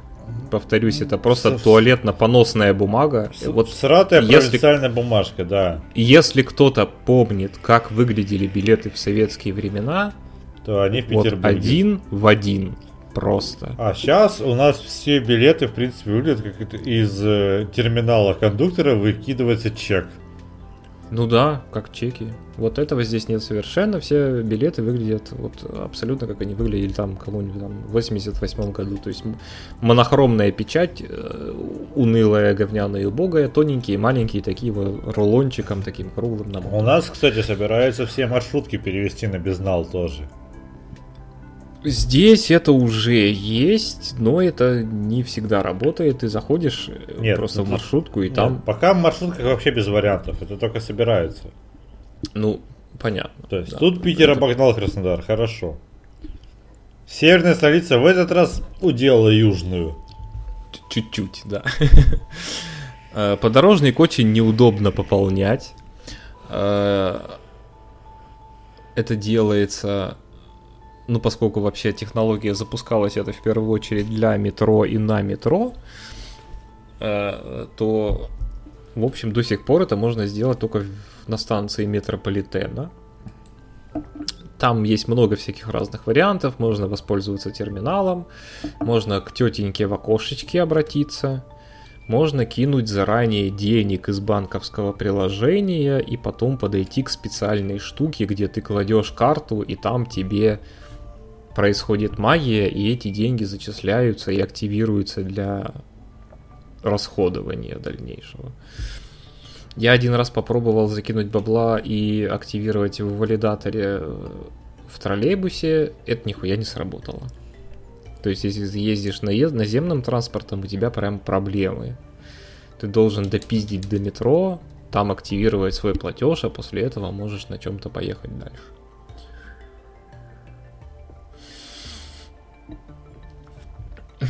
Это звучит охуенно удобно. Я прям не хочу. Я еду, чувак. Все. Первым поездом, блядь. Да.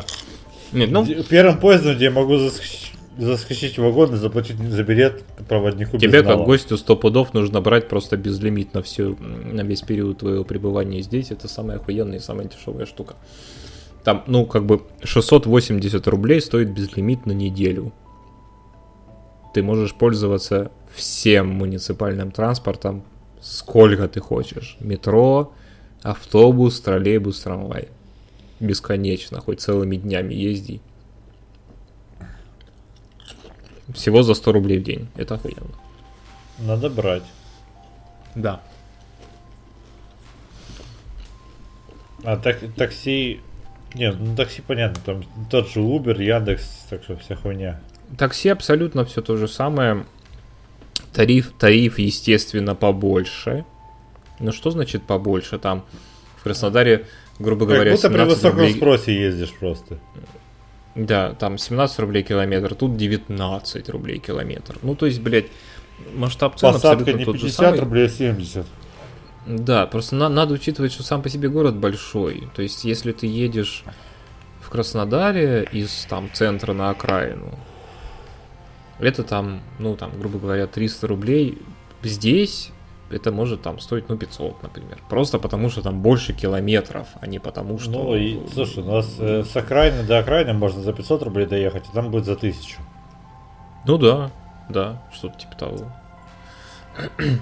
Как по поводу доступности магазинов возле дома? Ну, я... Охуенно.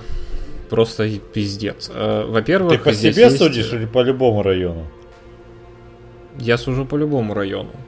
У нас на самом деле район достаточно запущенный в этом смысле, потому что у нас такая... Ну, потому что у вас нет Ашанов там поблизости и всякое такое, насколько я понимаю. Ну, у нас достаточно недалеко лента, которая нас спасает и выручает просто на 200%, потому что там есть все, как в любом крупном супермаркете продуктовом.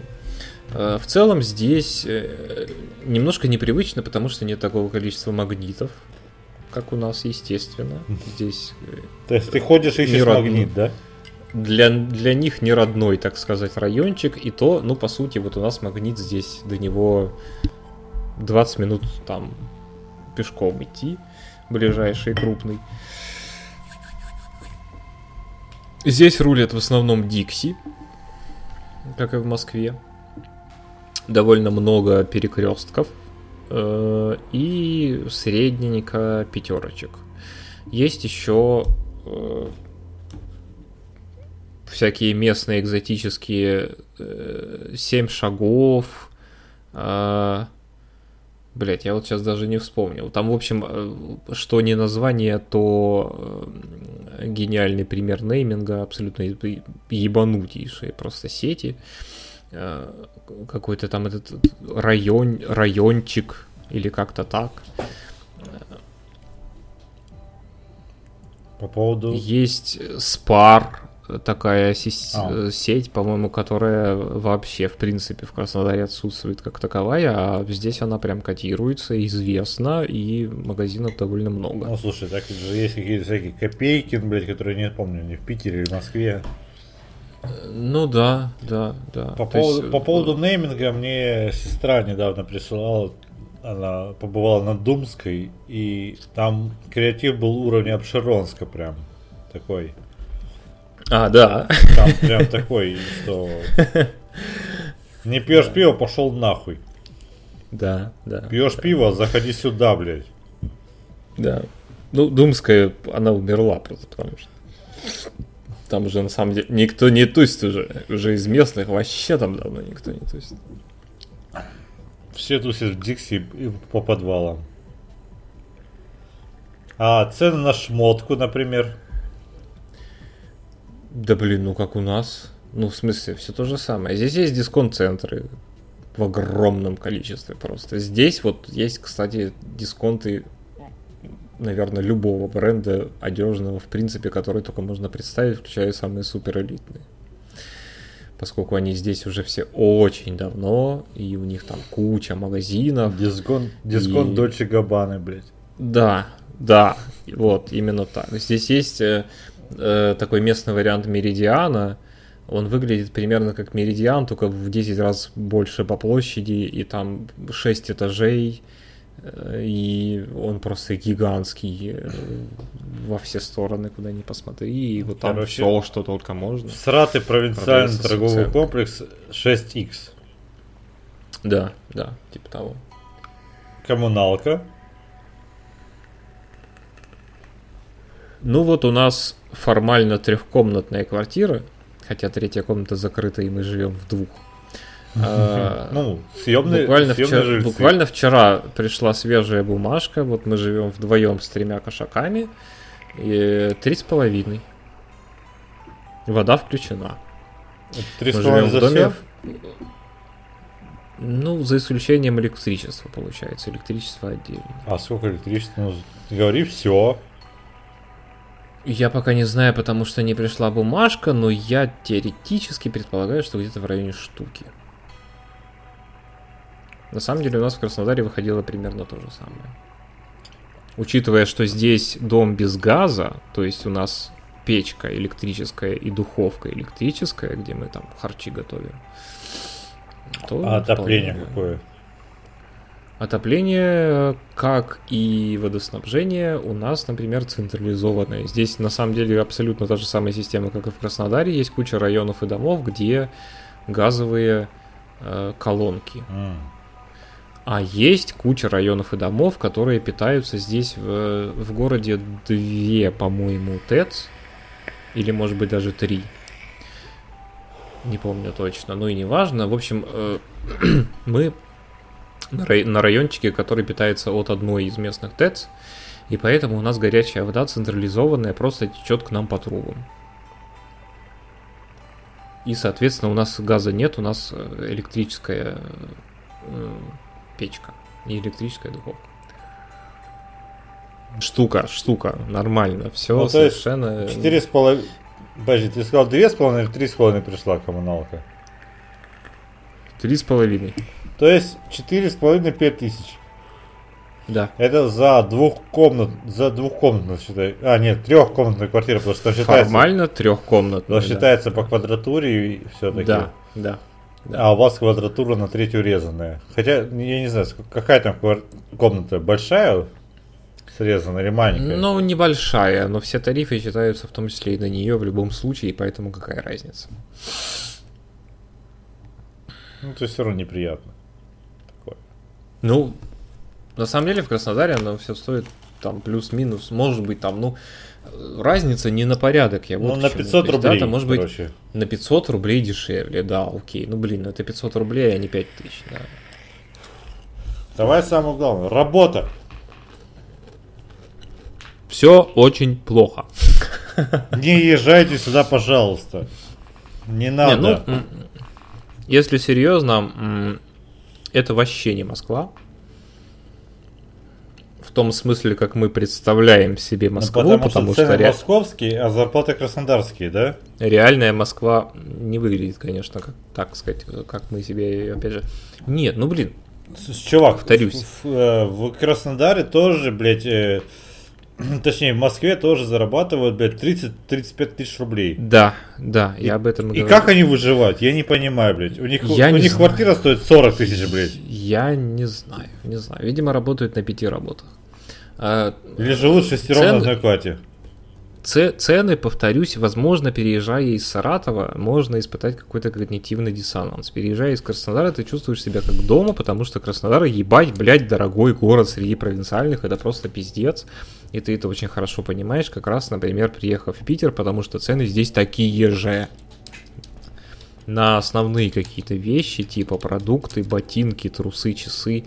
Ну, то есть, там, за исключением аренды жилья, которое, конечно же, объективно подороже.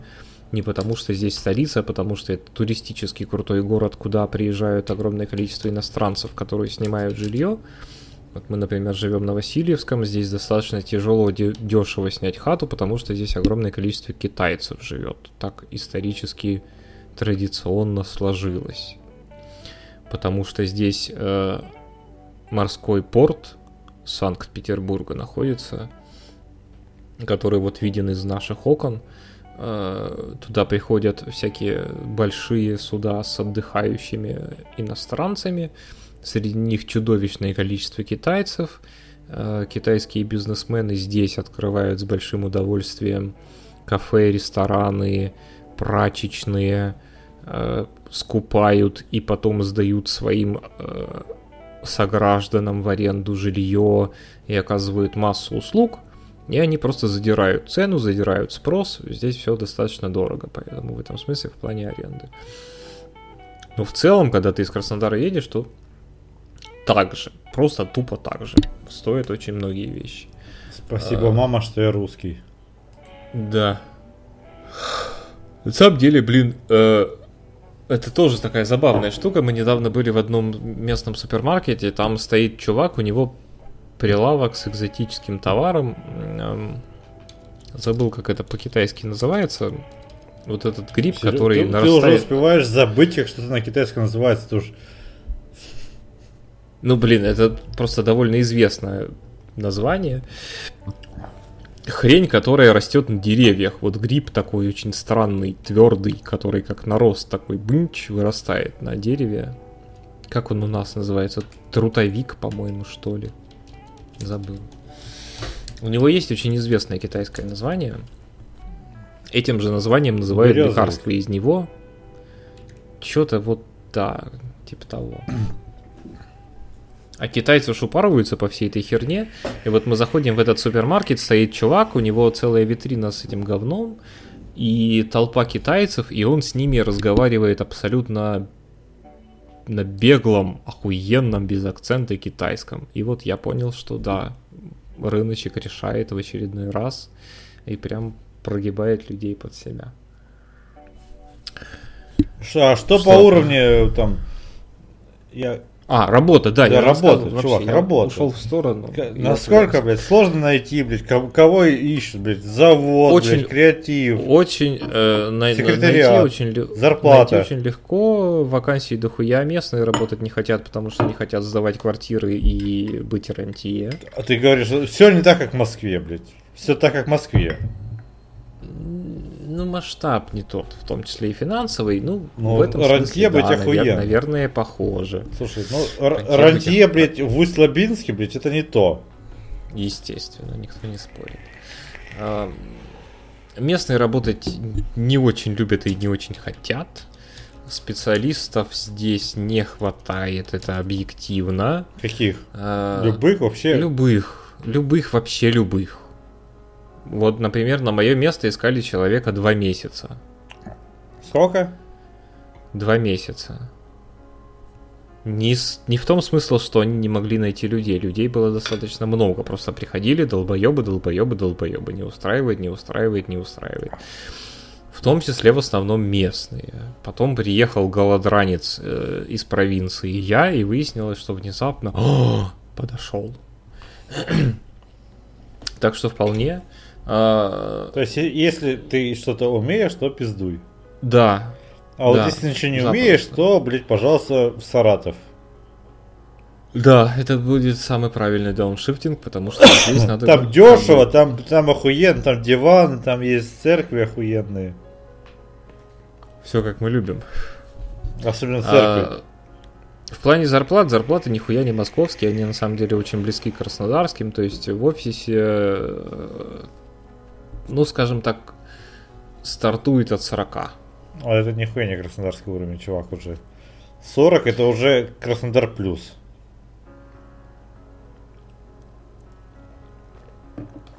Ну, плюс-минус, ладно. Слушай, ну, чувак, краснодарский офисный уровень, краснодарский хороший офисный уровень начинается 30 плюс. Ну, окей. Даже в 2019 году это 30 плюс. Плюс 10, окей. Забавная довольно фича. Город большой, пробки, метро. Многим людям далеко добираться. Все это все понимают, поэтому там 99% компаний нет такого понятия, как время начала работы. То есть задается некий там... Ты работаешь... Отрезок. С 9 до 10 и... У нас, например, начало рабочего дня абсолютно официально с 9 утра до 11 утра. ты можешь прийти в 9, в 9:30, в 10, в 10:30, там, в 11. И даже 15. После этого 9 часов отработать. Вообще никого не ебет, да. Главное, чтобы ты после этого 9 часов отработал. Нет, естественно, по факту никто за тобой не следит, и, блядь, всем боху, и там 9 часов-то отработал или 8. То есть ты можешь с 11 до 4 сидеть, на самом деле. Ну, если никто не видит и не палит, то да. Вообще, в целом, многие люди там ориентированы на производительность труда. В том числе и у нас есть такое, например, понятие, как если ты отработал некие задачи, поставленные тебе на день, да, ты можешь встать, уйти и сказать всем спасибо, я все сделал, пока. Блять, а что, так можно, да? Да, да. Нет, ну я так дома так, ладно, я дома так делаю, хорошо. Да. Нет, тут тема в чем еще, что меня всегда бесило, у нас вообще официально 8 часов рабочий день, но у нас обед плюс час, и тебе с этого обеда постоянно дергают, что хуй тебе целый час жрать, ты охуел? Давай, 20 минут пожрал, и ты пиздуй работать обратно. Ну да, да. Я поэтому вообще абсолютно без зазрений всяких совести, блядь, вот я уже много лет, блядь, когда вот я в офисе работал, я такой, я эту фишку просек давно, и я ходил курить по 15, по 20 минут. Иди нахуй, блядь, пожалуйста. Ну, да, да. Я ем 10 минут. Да, я тоже самое делаю совершенно. Вот, да. А потом я 2,5 часа, блядь, своего рабочего времени за день я трачу на курение. Да. Да. На курение, на почесать, тоже... блядь, там где чешется и все так далее. Я жру тоже очень быстро, потому что у нас такая маленькая, не очень уютная кухонька, в ней скорее хочется просто что-то в себя потом позакидывать и оттуда свалить, но я прям, если я пошел покурить, то я пошел покурить. Нет, есть такие компании, которые за это вообще вот типа не цепляются. У меня было такое, что прям целый отдел уходил какой-нибудь на пикник, прям на 1,5-2 часа уходили, блядь, пожрать там в ближайший парк. Если парк, прям через дорогу. Нет, ну здесь на самом деле зависит все очень сильно от сферы. В плане разработки, например, потому что я ради интереса там какие-то вакансии просто просматриваю, заведомо мне неподходящие, просто потому что мне любопытно, как это тут дело обстоит. Да, как в Гугле, реально. Как только ты заходишь на территорию программирования там и чего-то вот такого вот новомодного с этим связанного, PlayStation, пуфики, абсолютно свободный график работы. Если вам нужно там пойти пожрать, то вот он бесплатное, безлимитное кафе со шведским столом, корпоративное, там ДМС, не знаю, включающее стоматолога, все, что вы хотите, ради бога, пожалуйста, спортзал, йога. Есть там услуги массажиста прямо на рабочем месте. Это так и пишут в вакансиях. Ну, в общем и целом, плюс-минус все как у нас примерно. То есть особых каких-то супер ништяков, если ты в разработке и программировании не работаешь, можно не ждать. У нас, например, в офисе все довольно миленько. Есть бесплатный кофе, снеки, печеньки и фрукты. Какого качества кофе? Ну, я не знаю, стоит кофемашина, Неспрессо там какой-то, хуй знает. Короче... Нормуль, какой-то такой середнячок. Не из пакетика и ладно. Да, типа того. Меня на самом деле гораздо больше пригрели в халявные всякие фрукты. Уже бананчики валяются, яблочки валяются, это миленько и приятно. Печеньки. Давай, да ты уже ловушки, чувак. Вот эти все, блядь, корпоративные хуйни, блядь. А вот на нашем 14-этажном офисе на 12 этаже есть спортзал.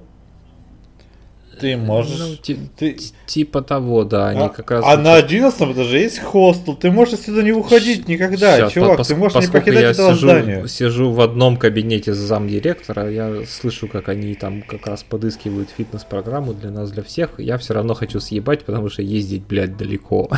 Друзья, метро не спасает. Нет. Это, блядь, огромный город, это не Краснодар. А ты представь, вот люди ездят по 3,5 часа на работу. В одну сторону 3,5 часа. Все очень просто. Можно вскрыться или не работать. И то, и другое лучше, чем ездить 3,5 часа на работу в одну сторону. Они ездят, блядь. Серьезно. Ты понимаешь, блядь. В Москве, с Зеленограда, блядь. Не живите так, пожалуйста. Ты понимаешь, что с Подмосковья, блядь, ездят. В Краснодар ездят. Слушай, у нас, не помню где, блядь, в Краснодаре, блядь, человек ездил из Майкопа, блядь, в Краснодар каждый день, блядь. Он из Майкопа. Чувак, я не понимаю. Мне кажется, смерть и нищета это лучше, чем это. Это 120 километров. Я не знаю, что еще. Это где-то в районе 100 километров каждый день он проезжал в одну сторону. 100 километров на работу, 100 километров домой.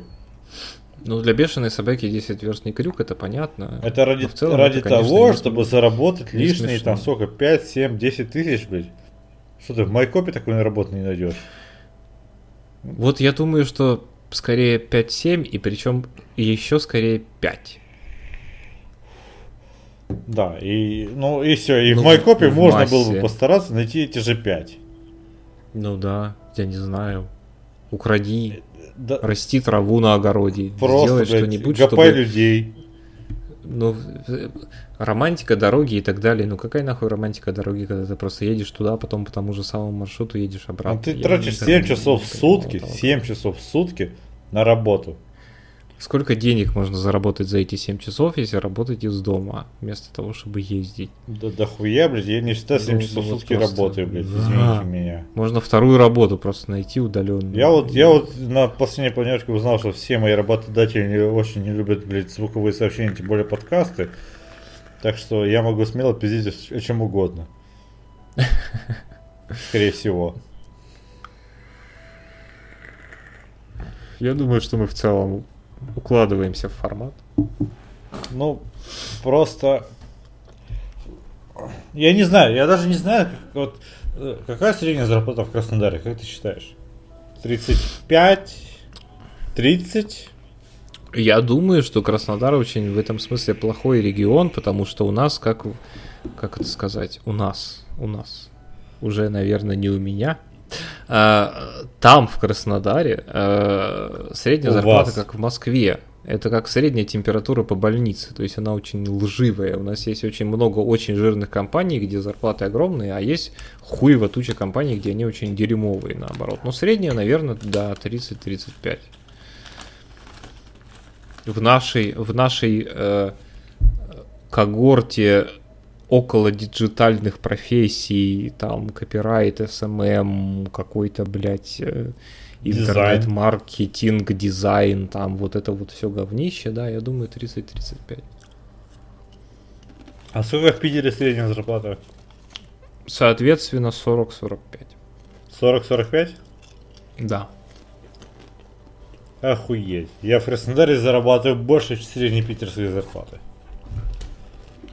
Ну да, здесь как бы здесь очень много топчика. Здесь много компаний бабковых, жирных, федерального уровня, которые сразу предлагают от полтинника плюс куча бонусов, но они там как бы они требуют скилла, там надо прям работать. А что, нет таких компаний, которые тебя нанимают, а ты переходишь, а потом там, оказывается, нужно ебланить и просто делать вид. Мне местные рассказывали, что такое довольно часто бывает со стартапами. И здесь, как и в Москве, довольно много компаний, которые такие, вот знаешь, просто, ну, как бы высшее руководство тупо отмывает деньги чьи-то там, или они профессиональные аферисты. А тебе при этом платят 50-60 тысяч, блядь.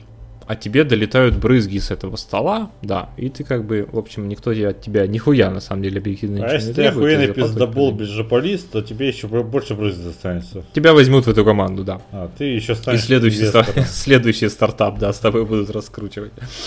Но это, как правило, бывает, ну, то есть надо попасть в это сообщество, скажем так, это тоже не очень просто. Ой, надо в столицу ехать. Не то, чтобы я был охуенный пиздоболом, жополизом, но... Нет, в плане СММ здесь все. В плане СММ здесь все, как и в Краснодаре, все очень плохо. Специалистов, знающих, мало. Очень многие местные жирные лавочки делают полное говно, абсолютно не скучное и никому не нужное. И, кстати говоря, за соцсети тут готовы платить хорошо. Там где-то вот это как раз такая местная диджитал элита, 50-60, пожалуйста, можно даже 70, если немножечко попотеть, если есть скилл, если есть идеи, которые можно предложить, ради бога. Но проблема в том, что по их диджитал они согласны таки платить. При этом мне предлагали питерский, например, вести СММ, причем не то... Сначала питерский, потом московский тоже. И сейчас я так понимаю, что это еще был бы краснодарский, потому что это бары Сергея Жукова, вот эти самые. Ага. Ты слышал про них, наверное? Да. Они прям, по-моему, называются «Руки вверх». Караоке-бары. Да. У него сеть целая баров. У него что трейдмарк на «Руки вверх». Да, я посмотрел на их... Они сказали, нужно вести примерно так, как было. Я посмотрел, как было, и сказал, я так не смогу, извините. Я просто ёбнусь. Я буду писать пост и резать вот так вот. Я буду себя резать, блядь, бритвой. Поперёк. Что-то очень всратое, что-то, да? Очень все плохо, чувак. Ну, тебе нужно, блядь, наизусть знать, во-первых, все руки вверх. Ну, блядь. Да, это сразу нет. Да. Ну, во-первых, да. То есть, 18... Мне уже 350 рублей давай, блядь. Заходи ко мне скорей. Ну, да, я понял, окей. Да, это грусть. Плюс там фотографии этих уебищных быдланов, блядь, поющих караоке, блядь. Ну нахуй, нет. Я лучше просто, если я такое захочу, я включу... Если я когда-нибудь такое захочу, я включу какой-нибудь фильм, блядь, типа Левиафана или Ок-Лайф. Я посижу там 15 минут, я такой, я понял Россию. Я понял. Ну, да. В принципе, этого достаточно. Да. А чтобы мне еще за это деньги платили, нет, спасибо. Я буду стараться, блядь, для тех людей, которые хотят просто в тупой капитализм. Мы хотим вложить поменьше, получить побольше. Короче, если ты умен, хитер, или хотя бы, по крайней мере, умеешь лизать жопу, то добро пожаловать в Питер. Везде пригодится. Да, на самом деле, на самом деле, можно работать в Питере, не живя в Питере, судя по всему. Легко. Если вы докажете, что вы про, то вас возьмут с удовольствием и будут вам даже приплачивать здесь очень демократично и в этом смысле. Причем помните, что важно на первом этапе доказать, а дальше, блядь, увольнять никто не любит. Очень мало компаний есть, которые умеют увольнять людей. Да. В основном терпят, почти... блядь, такие, Ты, блядь, пидорас. Вот ты пидорас, на тебе зарплату. Ой, слушай, если ты в следующий раз будешь пидорасом, то, блядь, вот на тебе зарплату.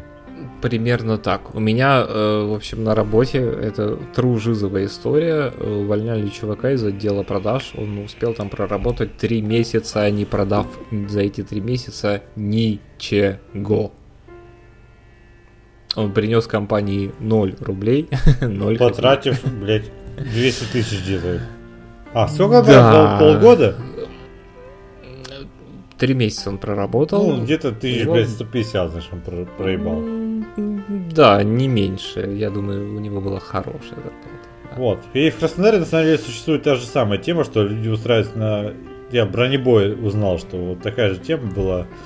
Взяли продавца, такие, ты понимаешь, месяц собеседований, 50 соискателей. Мы отобрали одного, а чувак боится по телефону разговаривать. Да, профессиональный хедхантинг, это отличная тема для подкаста. И он просто, мне говорят, что чувак сидит, продавец по продажам, я прихожу в офис туда, а он такой, здрасте, Сережа. Вот, а он не умеет, блядь, разговаривать вообще. А продавцы по продажам даже такие... Да. Да, да. Эта ручка тебе нужна, потому что я сейчас, если ты мне не купишь, я тебе в глаз воткну, сука. Да, примерно так, да. Агрессивные продажи нужны, а тут какая-то хуета, блядь, происходит. И то же самое вы можете сделать из любой точки, блядь, своей России, где бы, или не России. Ну, в любом случае, вся планета наша Россия, блядь, в конце концов, будет. Мы за имперский флаг. Ну, я. Вот. Мы знаем, где солнце, да? Да, мы знаем, где солнце. Солнце там, где мы. И вся эта планета крутится вокруг нас. И следовательно... Надо найти небо славян-кинчева и на подложечку подложить на этом моменте. Короче, немножко умейте в себя, просто немножко уверенности, немножко скилла, и все получится, блядь. И немножко наглости, блядь. Да. Без этого... Без наглости, блядь, вообще не прожить, блядь, как бы. Если, да. Если вы терпила, то вы будете просто вот на 30-ке, блядь, жить всю жизнь. Как можно вообще жить на 30-ке, а? Не знаю, только умирать. Жить на это не. А ты понимаешь, что люди на 30-ке живут с ипотекой, блядь, и этими алиментами? Я не знаю, они или очень смелые и страшные, либо они полные ебланы. Мне кажется, вот да, или микрокредиты. Максимализм подростковый. Нет, такой. Или микрокредиты еще. Ну, это как. А знаешь, если у них микрокредит, то есть им через 2 года сломают ноги. Да, может быть, даже и не сломают, но все равно это как ебать козу. Но это что-то такое, что прям совсем уж как-то, ну, это... Ну, мне недавно просто продавец рассказывал. Я зарабатываю дохуя, но у меня алименты, я зарабатываю нихуя.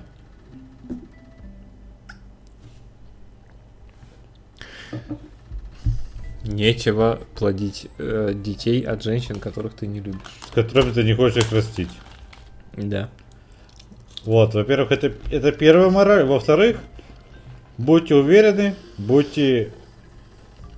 качайте скилл, не слушайте CGI-шников, они пидорасы. И при том, что мы за ЛГБТ, и ЛГБТ, и все остальные буквы. И... Абсолютно. Что еще сказать? Питер рулит, Краснодар рулит, ваш город рулит. Не езжайте в Питер, потому что, блядь, он не резиновый тоже. Я вот туда в гости, я на 5 дней туда полечу, блядь. Я сразу, у меня билет обратный есть. А у вас? Так, подумайте об этом. Да, одумайся, блядь. И ну и продолжайте слушать самый лучший подкаст. Пока. Любим вас, дорогие. До следующей встречи.